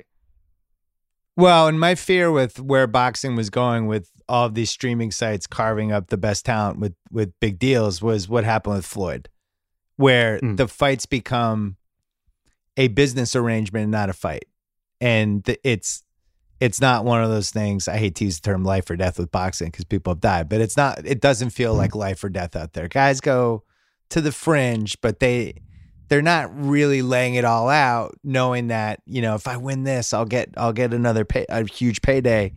Now they've already gotten the payday; they've locked it up. And even with somebody like Joshua, who doesn't have the three hundred thirty million dollar contract like Canelo got, um, he's still taken care of with the DAZN deal. You know, he's it's not it's this fight was not life or death with him. He didn't take it seriously. And he just thought he could show up and and fight a tomato can. And the guy was in a tomato can. But what was the what was the fight? We were just talking about this. Uh Triple G oh against Jacobs. Jake Jacobs Canelo. Uh, yeah, I'm sorry, Canelo against Jacobs. And in the 12th round, you know, it wasn't inconceivable that if Jacobs won the last round or if it was even 10-8 that he could have like gotten a draw or won. And you would have thought he would have gone out there just throwing bombs. And he was totally good with it. I was like, all right. I I'm okay if I lose the 12th and I lose this fight 7 to 5. I didn't get knocked out. I'm great. I'll live to fight another day. I'll get more fights. I'm good. And that's been a lot of boxing fights I want I've watched. And I don't know, partly has to be you know, the fact the guaranteed paychecks, but I also wonder like, you know, the collateral damage of boxing just in general and what we've seen with some of these retired guys. Um, it's it's rare that you see somebody just get off the canvas throwing haymakers like Ruiz did. You know, it was it was intoxicating. Yeah. I mean, it's, some, it's something Max Kellerman talks about a lot, and it's something that's really insightful, which is that essentially boxing fans and boxers have their have the exact opposite interests in mind. Uh, boxers want to get boxers want to get out with the most money and the least damage, and the fans just want a lot of damage. They want wars yeah, and they want super fights which and and the super fights if they occur too much sort of limit the the amount of money you can have yeah, and so it's it, if you were a boxer if i were a boxer i would want to go the sort of keith thurman route which is you know fight twice a year make one five and and get out right? Like that's the smartest move. You keep your head you keep your brain and and you get out with with money. I mean i think that in some ways the stuff we want to see is against the interest of the boxer and it's a very strange thing to reckon with in that sport. And with the added, uh, I guess, benefit for the boxers of a pretty big sample size now of how you don't want to end up. You know, yeah And yeah i'd say I don't know if MMA mean, I- has that same sample size yet. Well, I think that um, MMA is a little too too new to know that. Yeah, I mean, it's only been around for 20, 25 years. yeah, that's what I Um, mean. I, I think I think that it's a bad sign that when Wilder and Fury were fighting and they fought in Los Angeles and I went to the fight just as a fan, like I felt like there had been some sort of mistake that these guys were fighting. Like that's a bad sign, right? Like I was just like, what's going on? Like, is this fight actually going to happen? I was driving there and I was like, is there like a clerical error or something? Why are two of the best heavyweights fighting each other? That's that's a problem. So Andy Ruiz Jr. I don't know how long he's going to be in our lives, but uh, so damn lovable. I love. Oh, by the way, forgot to mention first Mexican American heavyweight champ. Yeah. I, I think I don't know when, but I think there's going to be a spectacular um, scolding story from somebody about the fat shaming of Andy Ruiz Jr. is going to be. Should- I'm going to guess Monday, but maybe Tuesday, but probably Monday. Somebody just lecturing us and and getting on Mount Pius and being all pious about it. Look, this is boxing and people are usually in shape when they box. And this guy was not. And for us to not talk about that is insane. And the other thing is he can't win the title and now get out of shape. He's already out of shape. It's not like it's like, oh man, watch out. Well, now that this guy's won the title, watch out, man. He's gonna let himself go. It's like he let himself go five years ago. We're here. We've arrived. it, it reminds me a little bit of like you know those the, genre of viral tweet where it's like some guy who's now a great athlete look like a dork in high school like Noah Syndergaard right? Like it's like hey this guy this guy looked like this 10 years ago. Now he looks like this. It rem- the Ruiz photos remind me of that except that's what he still looks like. Like the Right. embarrassing photos are just what he is. And it's amazing. It's great. Like I I, I don't I don't see like a I, if there is a sh- sort of a shame cycle about Andy Ruiz. Um, I, I don't. I'm, I'm opting out. Um, I just think that he's great. He's wonderful. We should embrace him. He's he's an amazing personality, and I hope a super duper star. The shame cycle. You- yeah. I'm opting out. please can you can you write a long think piece and make me reconsider my thoughts about watching Andy Ruiz and wondering why he was overweight? I need I need to I need to reconsider because because that's that was that wasn't a natural reaction at all to be like, oh my god, that guy's like thirty pounds overweight. How is he not getting knocked out? Incredible. I I hope he never changes. I would love to have him on the podcast. I enjoyed his Oh, God, interview. yes. Um, I hope he stops by the ringer and we can all hang out with him. He's the best. Andy Ruiz, He's an boxing. amazing person. I can't remember the last time I talked about boxing on a podcast and for 27 minutes. We're back. It's been a while. We're back. All right, KC. Um, are you worried about D'Angelo Russell for 180 million dollars this summer with the Magic or no? Um, I, I, that would be a sort of a a previous sort of Rob Hennigan panic move. I, I believe in the front office now. I believe in the front office now. Holy shit, I Kevin believe in the front office. We have a new front office. What's happened to you? Do you believe in the Jets we're, front office? we're gonna let Riley McAtee came up to me in the office the other day asking me uh, whether Vooch was a fit for the Kings, and I said absolutely at some insane cost. Yeah. Go ahead, you can have him, Sacramento. Knock yourself out, Sacramento. Uh, Jets? Jets front office, you have faith in them or no? Uh, I, I, if they hire Joe Douglas, that's the great, the best thing they can do. But I mean, wouldn't it have been better to hire the smart guy from Philadelphia before the draft and before free agency? Just a thought. I was I was really hoping that all the Peter Schrager stuff was true because it would be funny to have somebody who has made a concerted effort to connect with all media people over the last 12 years, including me, now have a GM job. Who, who would he leak to? What would he do? I, I, I it would just be like a leak. You know, the Would leak wasn't that Peter Schrager was actually going to be the GM. It was that he was going to like pick the GM, which wasn't true. I know. But then I got excited Yeah. that maybe they would just ask him to be he the would be GM. He, yeah. he would pull a Dick Cheney and just name himself GM. yeah, exactly. Media people have become Well, GMs. they sure have. Matt Millen was from one from the media. Yeah, Matt Millen was like a Mike Mayock. broadcaster. Yeah, Mike Mayock. Mike Mayock. He's a he's he's a GM. Peter Schrager's not the, the one of the Jets one of the Jets leaks was that Daniel Jeremiah was going to go, but that seems to not be the case anymore. He was going to go be Joe Douglas's number two, but that's that the reporting now says that's not going to happen. So you- Joe Douglas is a legitimately good hire for the Jets if they can make it. They should need to give him full roster control and give him a time machine to undo the free agency. so you you have Giants minus 150 over the Jets for most incompetent New York football franchise Oh. right now. Well, you know, a lot of our staffers are really excited to chart this this year. Jets versus Giants. Yeah. I think that the I don't think either of them are going to be good this year. If they hire Joe Douglas, it, it depends if the if the sort of I don't know. I D- Darnold is a better quarterback than anything the Giants have going on. How about that? So so automatically the Jets are are going to be in better position than the Giants.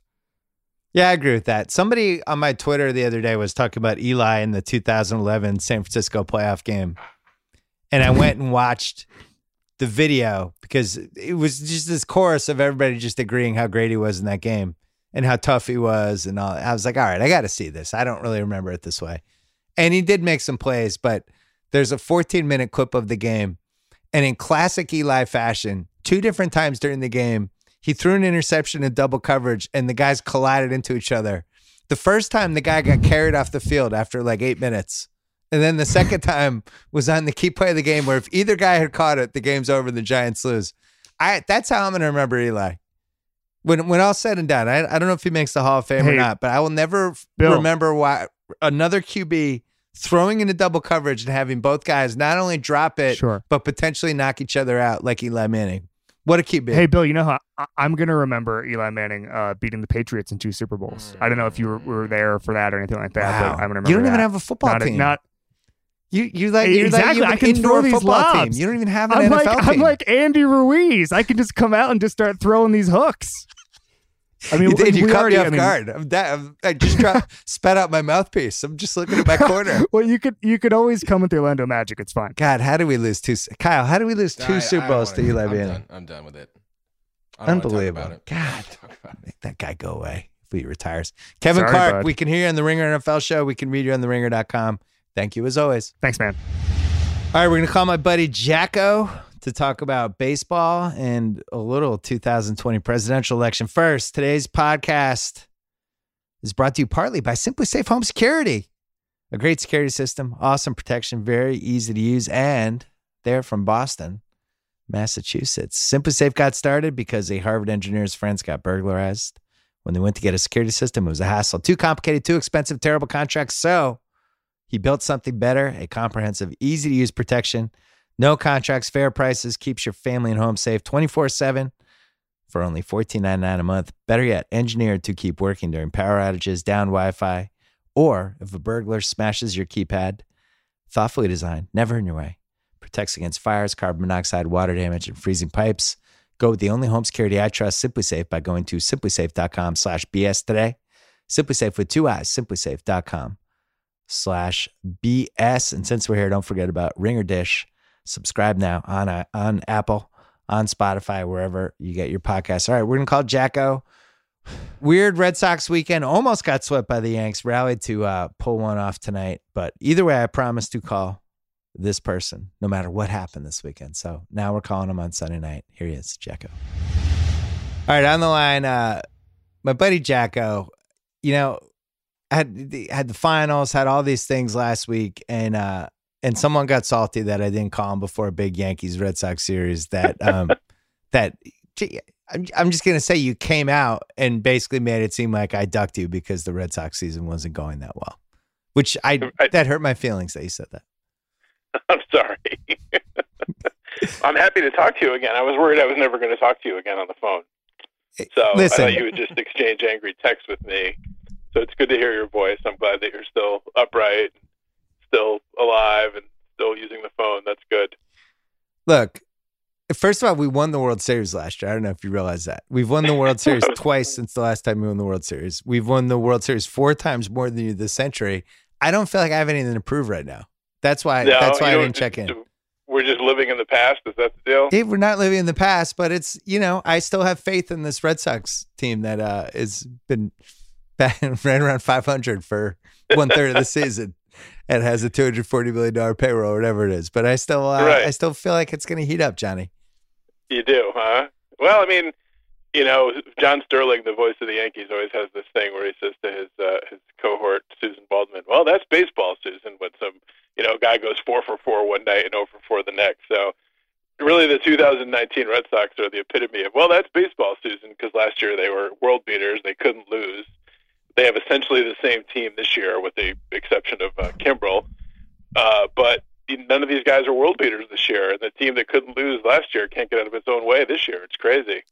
Yeah, we have essentially the same team except for um, nobody to close a baseball game, and we've had like nine blown saves. And yeah, I, I, I never have thought blown saves. Although your bullpen is, uh, you know, aside from that's like aside from the that Mrs. Lincoln House to play, but aside from the blown saves, your bullpen actually has not been horrible. No, it hasn't. It's just we don't have somebody who could actually close games. Now, Kimbrel was a walking heart attack last a, year.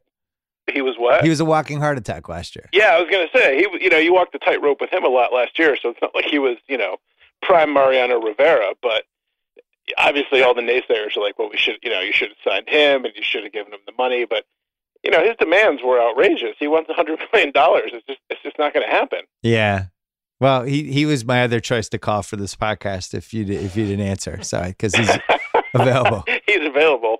I think the biggest problem with the Red Sox is what my buddy Hench, who's trying not to lose his mind, especially because he loves the Bruins. They're in the Stanley Cup. Um, but right. he just texted me over the weekend. How many if if all the Yankees and Red Sox relievers were just all in the same bullpen, how many Yankee relievers in a row would get picked before any Red Sox reliever? Oh yeah, absolutely. And I just I mean, got I just bullpen, got bummed out. Yeah. It's true. I mean, the Yankees bullpen, which was you know predicted to be a strength of theirs, has turned out to be. And you have guys like you know Ottavino and and Kahnle who's back, and uh, Britton and and Aroldis who's been you know he he makes me nervous especially against the Red Sox, but he's been really he's been really good this year. So their bullpen has been lights out. Ottavino has been everything that was advertised, and and Kahnle's back, and Britton who last year was a little bit of an adventure has has righted the ship, and and their bullpen has just been a lockdown bullpen because their starters Germán was hot. He's gotten uh, he's gotten cold lately. CC is CC. Tanaka is a tight rope every day, every outing. Um, but they're both so they're you know the starters don't have to go that deep because the bullpen is so deep that you can bring guys in early and you know four or five innings out of the bullpen has not has not been a problem so far this year. And Huge. you don't have Betances who right. I made fun of you before the season about having had that type of guy on my fantasy team every year. And of course, he's on my fantasy team right now. getting the updates of oh the long toss oh they've increased the long toss to 60 feet oh good he threw from 75 feet hey there's been a simulated game against a bunch of uh, little league world That's series right. kids and I it, think this week is the is throwing from the mound, so he's making progress, right. getting coming back. from the mound, but as it turns out, you didn't need him because uh, you have forty other guys. So exactly when he exactly. comes back, it's been good so far. Knock on wood. We're underselling this Yankee season, though. I do feel I watching from afar, um, just bristling with hatred at all times. I do feel the Yankee fans really love this season, and they love all the injuries and all these fucking random dudes that have come up and had you know, a couple big hits here or there and a couple spot starts and oh, no, who's next up? Oh, this guy's hurt. No, whatever. Some random dude. And you're just all really enjoying it. And I hate it. Well, one correction. We don't love the injuries. Nobody loves the injuries, but we do love the fact that it's like the, the gritty, gutty Yankees of old. Guys that are not highly touted, guys off the scrap heap, you know, your Gio Urshela's, your Luke Voits that you know the Cardinals basically gave him away, or Urshela I think the Yankees got for cash. They bring up a guy like Thairo Estrada, who who is not. I mean, he's a semi highly touted prospect, but not the top of the line. And he has filled in admirably. They've got guys like Cameron Maybin off the scrap heap. Yeah. You know, the guys that you never thought would be involved in the Yankees series. And they have these guys that, you know, they're not trying to hit the ball out of the park. And the, and the problem the Yankees have had the past couple of years is you know, they went out and I mean, you know, the Marlins essentially gave them Stanton. They didn't really have a choice but to take him. And he's either he's a big swing or a big miss guy. So it's either he's he's all or nothing. And then big, cl- you know, I know the advanced metrics people say there's no such thing as clutch, but when you look at a guy like DJ LeMahieu, who his, he's hitting like 400 plus with with two outs and runners in scoring position. That's what the Yankees have lacked. They have not been able to get a big hit with guys on base, and especially with two outs certainly last season that was their that was the bane of their existence. This year, guys like LeMahieu and and Urshela have been coming through every time in big situations. It's just incredible. And you know, going into the season, you're thinking, well, it's going to be Stanton, it's going to be Judge, it's going to be Andujar, Andujar, who had the highest average on the Yankees last year and was their best hitter. And the thing they haven't had is guys that can get on base in front of the guys that can hit it out of the park. And this year, with LeMahieu and Urshela, and and you know, Voit had some big hits you know, Voit more of a home run hitter, but er, LeMahieu and Urshela are guys that can get on base in front of guys and and do some damage. It's it's really been awesome to watch. The last four Betances headlines were ready for mound work, close to facing hitters, set for another bullpen, could face hitters this week. It's there's nothing yeah. worse. There's nothing worse than having an injured pitcher in a deep fantasy league. Um, who, if you had to guess, you don't. I mean, you don't have to I, am not going to tie you to this. I won't make fun of you if you're wrong. If you okay. had to guess, which Yankee who is doing incredibly well right now is most likely to fail a PED test? Would you say like a 10 way tie? or is there like well, one name that really jumps out? Well, the one that I would always be worried about is Sanchez. because he's gigantic? well, yeah, because, you know, he was hurt last year. He's got a little something to prove, and he has I saw a stat today where the last guy to have 18 home runs before the All Star break was uh, Yogi Berra. Mm. and, and, Sanchez has done it now with still another month and change to the All Star break. Oh, you should send him so, your pee. Send him like a nice reserve of urine. I definitely will. If it comes to that, I'll, I'll send whatever's needed. They'll be like, we tested Sanchez's urine today. It says he's a 49 year old white man in Connecticut. It's weird. We might have to run another he test. he tested positive for IPA, not PED. So. uh, do you think you'll ever see Judge again? Like, is he just he just has too much muscle? He can't. He, he's just going to keep pulling muscles that you and I probably don't even have in our bodies. Well, it is funny to think about baseball. Oh, it's not necessarily funny, but ironic that you have these guys like Judge and Stanton that are like you know, Greek gods like carved out of marble. And you have a guy like John Kruk, you know, or Greg Luzinski. These guys yeah. were never on the disabled list. Right, true. You know, smoking cigarettes and drinking beer after the game never hurt, but these guys that are like, you know, workout fiends are, are hurt all the time. You know, they're always injury prone. So I think you need more fat guys in baseball and less Greek gods. But that is a concern with Judge is that he's just he's so big and there's just you know baseball swing is so violent that there's just so much that can go wrong there for a guy his size. And you know that's probably going to be a lingering thing in his career unfortunately. And you know Carlos Beltran came out and said that the nature of Judge's injury that even when he comes back this year he's never going to feel 100% yeah, because, I, believe me, I'm reading all of this because he's one of the best guys on my fantasy team that's tanked, and right. and there's been stories like even if he comes back this year, he'll never be hundred percent until next year. It's like what? what? Right. What did he get like shot by by by an old rifle from the 1700s? What happened to this guy? I know. The Yankees have these diseases like from the old west. It sounds like like a wagon train. Like you know, he's not going to recover from that one. You know.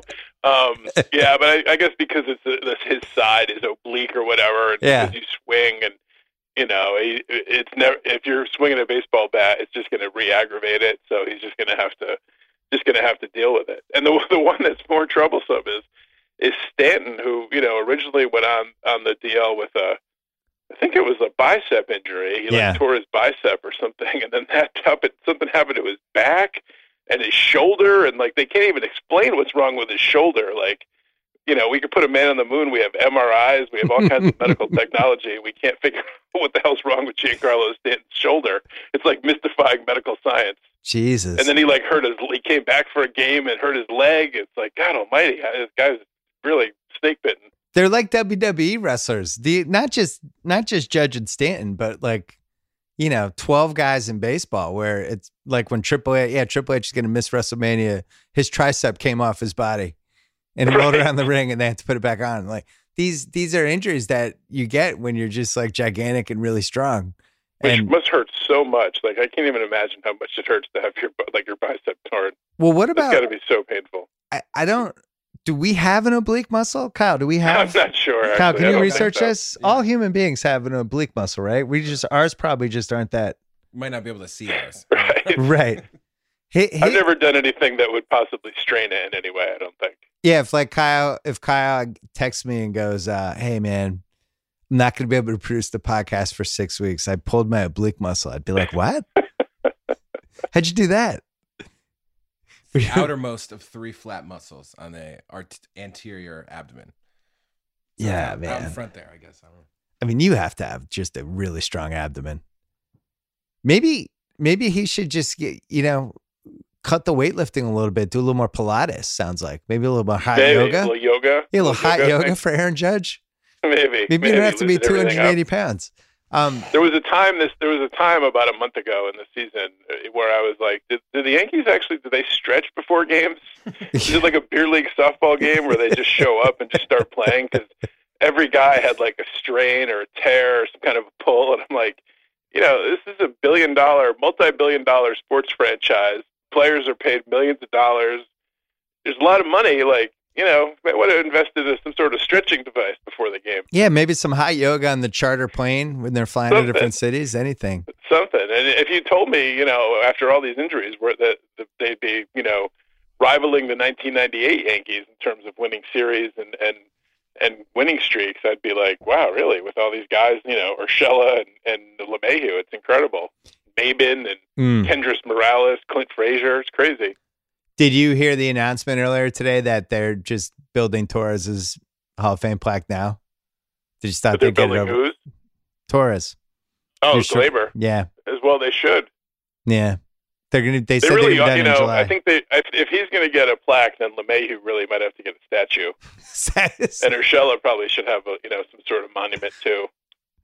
Well, really incredible. I mean, in Urshela, uh, not just offensively but defensively. And I don't mean to throw poor Miguel Andujar under the bus. And last year, I made fun of a bunch of people on Twitter when he was in the Rookie of the Year battle because they were saying his user UZR stats weren't that great defensive metrics. And what a difference now to see a guy that actually is a competent defender. Like Urshela makes it look easy. It's incredible.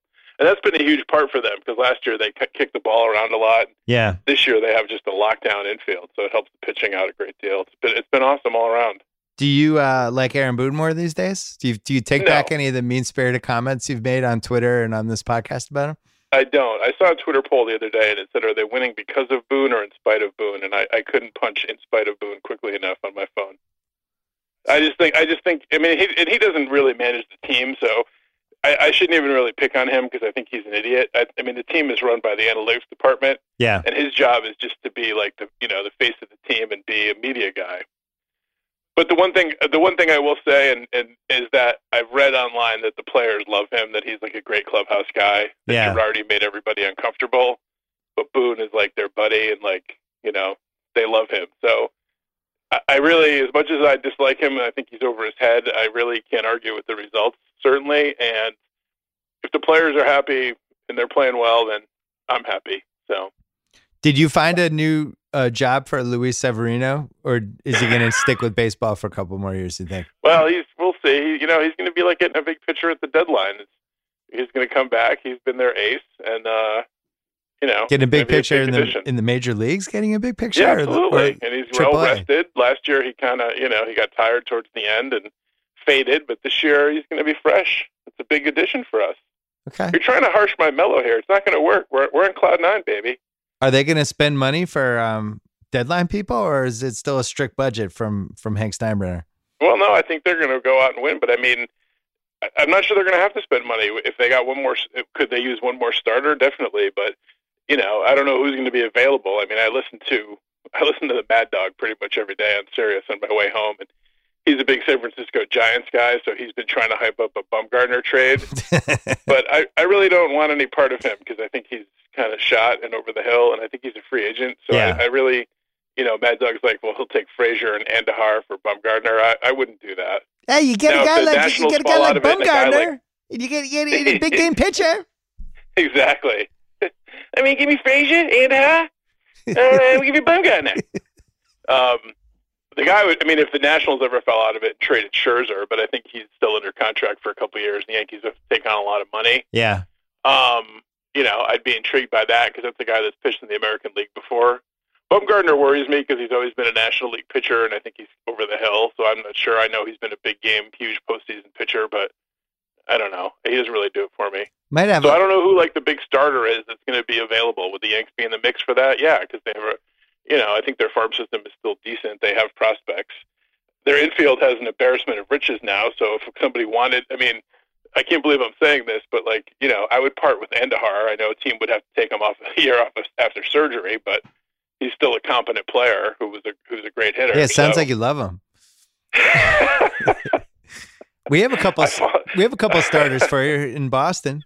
If you're interested in trading for some expensive starters, we we might have a name it's or like two. it, yeah, yeah, right. We'll go get Price or Sale. Nah, nah, not so much. Chris Sale doesn't intrigue you at all. No, I'm like uh, I'm like Duke and Rocky when he we we used to do in college. The Rocky would apologize, a part of me died too, but now you're the one. Yeah, That's basically I gave that speech to Gio Urshela when Andujar got hurt. A part of me died, but now you're the one. And now I don't even remember Andujar's name. So I know. Fallen Uh, out of love and in love. you enjoy when the the Yankees are surprisingly good like this, but you also love more than anything when it's a disappointing Red Sox season. What have you? en- Right. So it's really been this has been like my dream season so far. Absolutely, I couldn't be happier. What have you enjoyed from a media coverage slash fan message board perspective from the Red Sox side the most?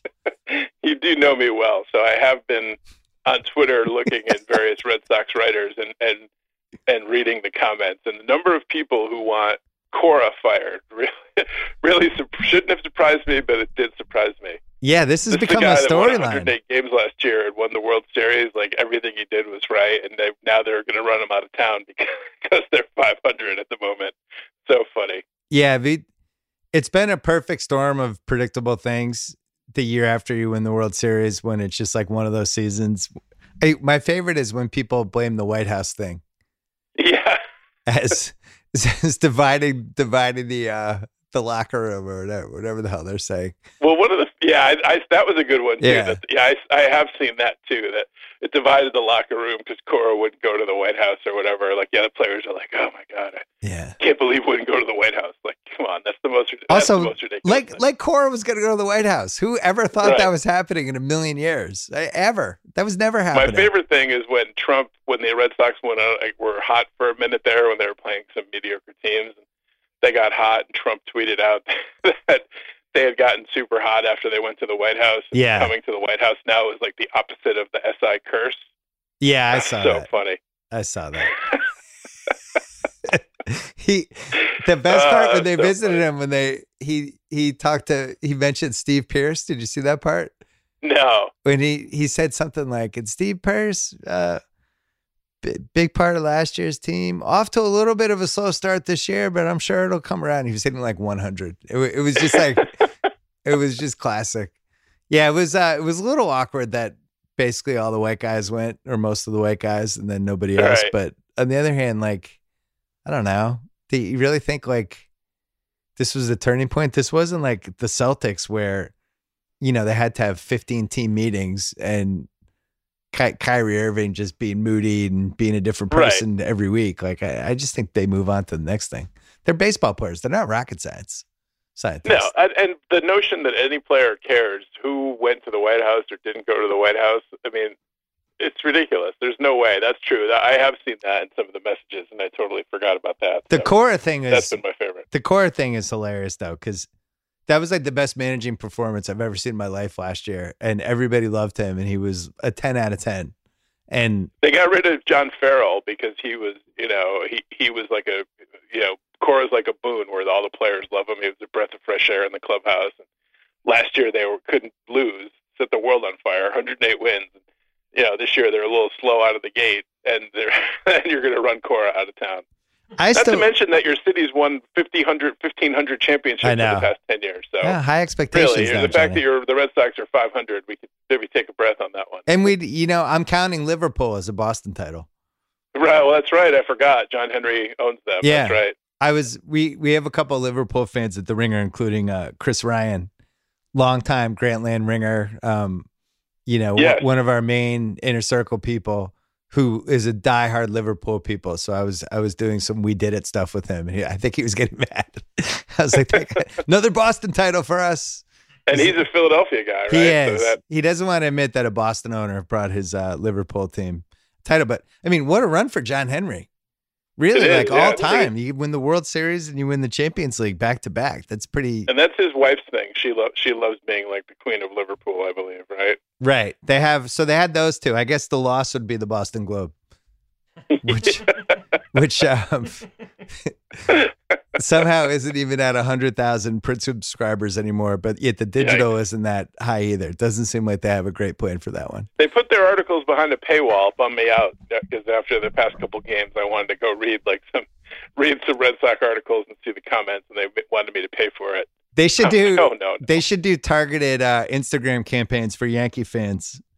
Read our read our sad Yankee coverage right now, fifty percent off. Right, I'd have paid a couple bucks to read that. If I could just read depressing Red Sox coverage, I, I would pay a couple bucks for that. So Don't count us out, Johnny. no, I won't. Don't count I us know. out. We got a lot of things- bats, a lot of bats on Stranger things have happened. Believe me, I'm well aware. I- well aware. I will say, Devers, we, Hench and I, we love this Twitter account. It's at Red Sox Stats. The guy knows more about the Red Sox than he should probably just run the Red Sox. and he loves Devers more than I love both of my kids. And he's right. Devers is like an unbelievable two way player now. He's really great. And uh and they have good bats. I'm not I'm not ready to give up on this season. Before you, you know, you got Mookie, you got JD Martinez. I mean, you know, Sale, the Yanks beat him the other night, but he did have ten strikeouts. He's he's looked better. Um, Eovaldi's you know, come Price back. can still do Price can still do Price things. Um, you'll you'll figure out a bullpen. You guys will go make a move and get a closer. There'll be some team that's out of it. They'll give you a closer, and that that will turn things around. Yeah, we'll get like Shane Greene from the Tigers. Just like just give Yeah. us Shane Greene. Yeah, I mean these teams that are awful, you don't need a closer, so that's the easiest thing in the world to go get. Shane Greene at one point this year, last week, the Tigers had 21 wins and he had 17 saves. Right. And I was like, how is that even possible? It seems inconceivable. Um, before we go, should mention. Um, well, first of all, did you see Andy Ruiz Jr. last night? That was your kind of content. Uh, no, I did not. I saw that this morning, and I, I couldn't believe the pictures of what the heavyweight Yeah, world looks like. Speaking of beer league softball, like that guy looks like a barroom brawler that he just like won a street fight, and it was like it's like real life Rocky. Like they Yeah. took that guy out, and like you fight the champ for you know just for a show, and he he won the whole thing. It's crazy. love it. Um, but before we, and then he came out in a Knicks jersey at the press conference. I know, big win for the Knicks fans. Absolutely. Things are turning around for those wacky kids. Yeah. The uh, before we go, I wanted to mention the last time you were on. I think we were talking about if Biden ran, what Trump's nickname would That's be right. for him, and I think we settled on Gropey Joe. We did. And what did he? What did Trump settle on? Well, it's it's funny. He's the first the first one that he came out with, or, or it seems like the first iteration was Sleepy Creepy Joe. Which we, we were we were like, wow, we should have we could have come up with that if we had brainstormed ten more minutes. But lately in his lately in his tweets, it's just Sleepy Joe. He's gotten rid of the creepy, and I mean, I don't. I know Joe Biden's. You know, he's seventy six or whatever. But you know, one, Trump is no spring chicken, and two, Biden never comes across particularly as like sleepy to me, like or lazy. You know, he's he's if anything, he's like too boisterous. So I don't quite understand the sleepy thing. I think that's a play on that he's older, but he's 76, Trump is 74.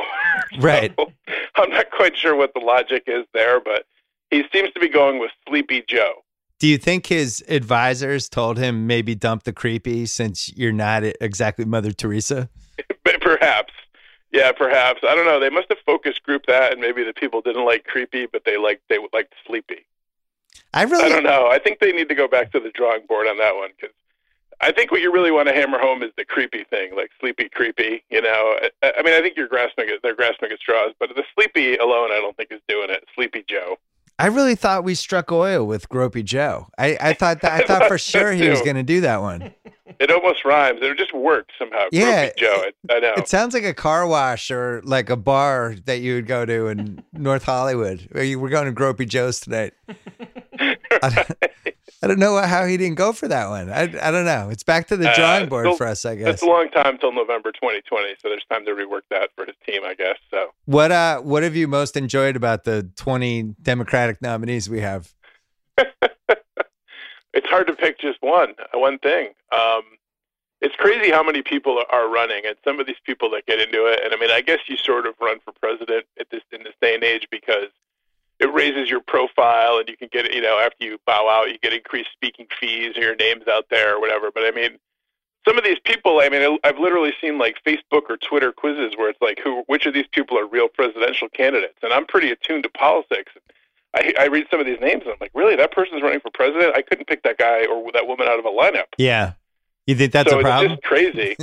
and you know, the, the Beto O'Rourke from Texas, who lost to Ted Cruz, and he was, you know, anointed the next Bobby Kennedy by an adoring media, and boy, he fell off the earth quicker than uh, anybody in history of mankind. I mean, he he was at these lofty heights, and everybody loved him, and he had like the your former colleagues, the Pod Bros, in his back pocket, and you know Hollywood and everything else, and he's just fallen apart. This guy who's the mayor of South Bend, Indiana, Pete Buttigieg, I guess is how Buttigieg, it, something yeah. like that. He's stolen all of his thunder and really come out of nowhere. And, um, you know, he he's taken the Beto lane. I think that I would never know if it's Beto or Beto. It's I'm gonna go Beto. Beto. It's Beto. He was a little like Anthony Joshua. He looked good on paper, but right. when he took a couple hits, he just went down. and his problem is he doesn't really have any rationale for running. no. He's kind of having like he's our age, and he's just sort of like trying to find himself. Like he's he's had like 15 different careers, right. And you know he comes from some money. His father was in politics, and that's kind of the family business. But he has no real like, you know, when people ask him questions, and he's like, "Well, that's a good question," and we're going to think about that. You know, Right. I'm going to listen to you about that. It's like, well, no, no, I'm not running for president. You are. I'm asking you the question. You know. So he, I think people saw through that and were like, um, "Yeah, there's no there there." So I have kind of fallen off. I have a couple of people that I work with who I won't name, but we we had been talking about him during the brief apex, and it was a lot of like, "What's going on here?" He's not saying anything. Right. It's a lot of "I was born for this." It's like, okay, wh- what do you stand for? Uh, what's your plan? Are you gonna? uh, What's your experience? Do you have any experience? Some experience would be good. I lost to Ted Cruz. I was born for this. Exactly. Yeah. Did uh, and it's like you know the media and everybody loved him because you're running against Ted Cruz because even like Republicans don't like Ted Cruz. So you know you're running against Ted Cruz, you're bound to look good, especially to the liberal media yeah, is going to love you. But now when you're running against you know 19 or 20 or whatever other liberals you are running, the media is not going to be as in love with you. the one The other one I like, and he just got in, is the mayor of New York City, Bill De Blasio, Oh my god. who god! literally has like a 10% approval rating. I know. and he's he's like, eh, I'm going to run for president. And people said, like, literally, his advisors said off the record, or not off the record, but anonymously rather, were like, uh, he's basically doing it because he's bored as the mayor of New York. Oh, well, that's fantastic. great Sounds job. great. That's good. yeah, That's I was good. Ah, thinking just it's like president. it's like if there was a higher job than owner of a special a professional sports team where you owned all the teams and James Dolan's like, Good news, I've thrown my hat in the ring. people Right. people would be like, What? You're gonna, Exactly. be, you're gonna be the chief owner? You can't even own your own team. Right. Like if Jim Dolan was like, I'm throwing my hat in for commissioner of the NBA or something, you know? Right. Like, no, no, Please that was an no. elected position. Yeah. Mayor I love Mayor Pete just for for like how he how he uh basically orchestrated that five week run there where he just did all the perfect media hits. He sounded Right. confident, um, did his thing. Nobody else really was able to gain any momentum. I I also I saw the um I saw the AOC documentary on Netflix. Yeah. Oh no. wow, that was a derisive yeah. yeah. yes, it was. Jesus. Um she's interesting. I mean, she's She 10 years away from whatever, but uh, you know, her passion and uh and her story and all that was really compelling and I do think there is a a, a spot for some young person who's eight, ten years older than her to make an impact like that because I think people are ready for it. But unfortunately, that person does not exist. And No, I mean she she's she's very good. She's a very good politician. she's a Um, really good politician. That's a perfect way She's to a put very it. good politician. Her story is pretty good. That she was basically a not basically she was a bartender. The guy who had that seat in Congress was entrenched and had been there for a long time, and nobody ever figured he was going to lose. Certainly not to this woman that really nobody had heard of. Yeah. So for her to do it the old-fashioned way with shoe leather and you know knocking on doors and saying like, "What's this guy done for you lately?" and everything else, that that part is impressive. I mean, you know, that's a district where you could run my dog as a Democrat and he's going to win if he gets the if he wins the primary Yeah. because you know you could run Jesus Christ himself as the Republican and he's going to get like five percent of the vote. So her, it's it's a good district, but the hard part for her was winning a primary. And I guess the guy, you know, the guy she beat, not only had he been there for like a hundred years or whatever, but he, he I think he was like up in the leadership ranks of the Democrats and could have been like the number two or not the number two, but three or number three or four guy in the House. So he had a lot of juice and a lot of seniority. So to beat him uh, coming out of nowhere is is impressive. Um, you know, her ideas and such are maybe less so, but uh, yeah, the, the, she certainly seems to be the. Uh, you know, people seem to like her. Put it that way. I like her. I just wish we had a presidential candidate that I, I, was Wow. that excited about. I'll tell you what. I'll save. I'll save you a lot of time. You can pretend she's president, and you can just send me ninety percent of your paycheck. you have my address. Just send it in the mail or direct deposit. Either way, save time. That's good. you don't like her 1090 plan? I'll send you my. I'll send you my kids' college bills. You can just pick that up for. This is Uncle. This is not Uncle Bill, kids. he wants to pretend AOC is president. We're gonna help him.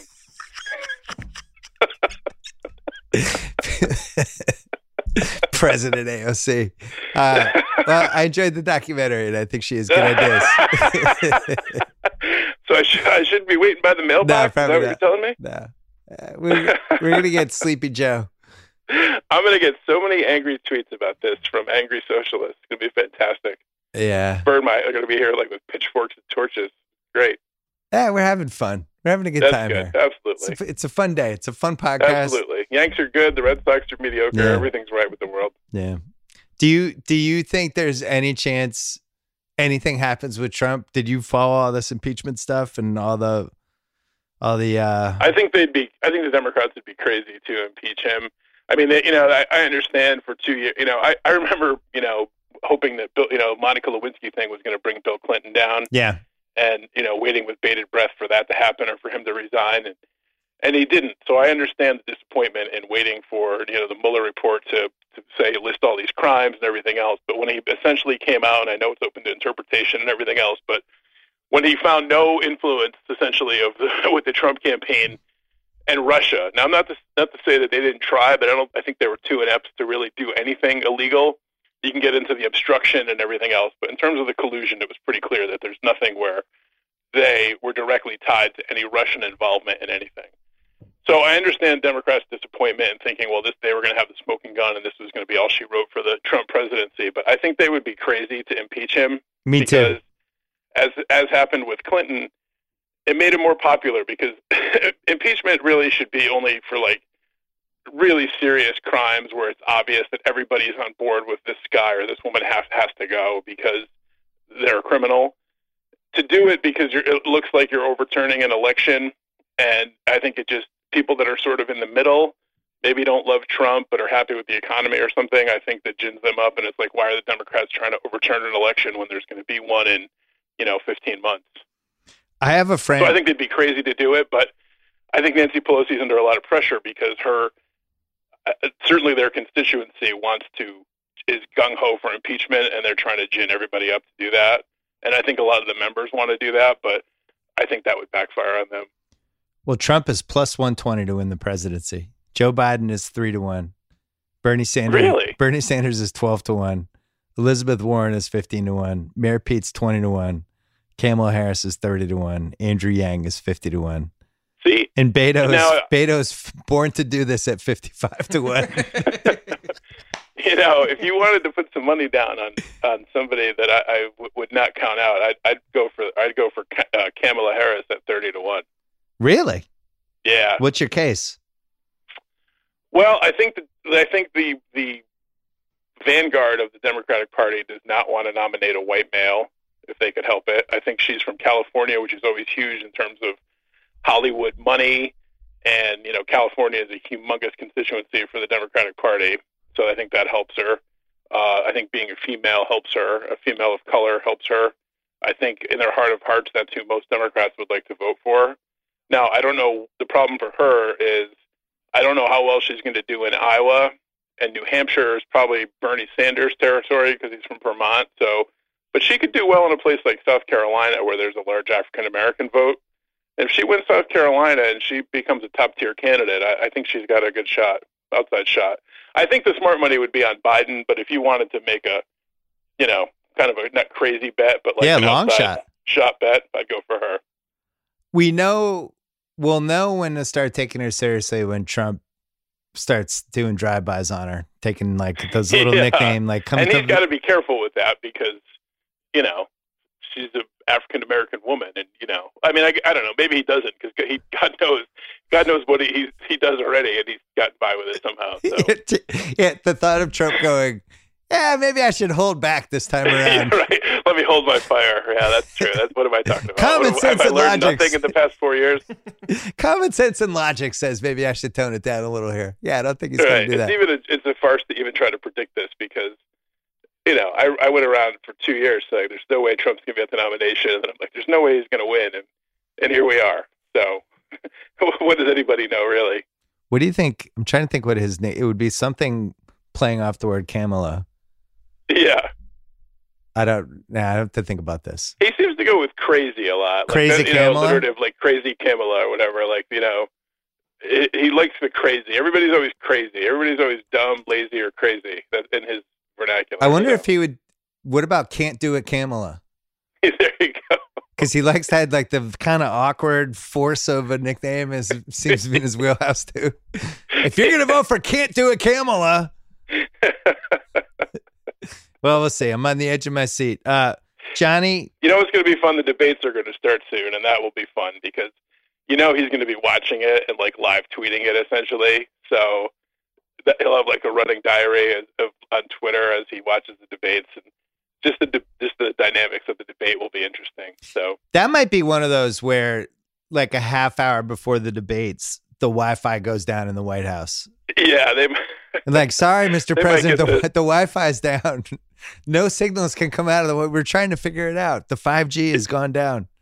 If they have the Saturday Night Live Goat Boy like electric prod, that's when they're going to have to break it out. That's going to be the time. uh, all right, Johnny. Thanks All right, as buddy. always. This is a pleasure, and uh, and we'll talk to you over the summer. Good to hear from you All again. right. Take care. Bye bye. Thanks to DAZN. Man, you missed out on DAZN this week. You don't have to miss out for much longer. DAZN.com. Sign up, subscribe, and you can get the uh, Joshua Ruiz rematch later this year. You can watch the replay. It's on there. It's on DAZN. Thanks to SimpliSafe. Remember, easy to use protection, no contracts, fair prices, engineered to keep working during power outages or down Wi Fi, and it's from the City of Champions, Boston, Massachusetts. Go with the only home security I trust. SimpliSafe by going to simplisafe.com slash BS today. Simplisafe.com slash BS. That is SimpliSafe with, two with two eyes. And thanks to Vudu, a leading streaming app with a library of over 150,000 titles available to rent or buy, over 10,000 titles you can watch for free on their ad supported on demand service like Stand By Me, Police Academy. Police Academy, Yeah. Snakes on a Plane. They got a bunch.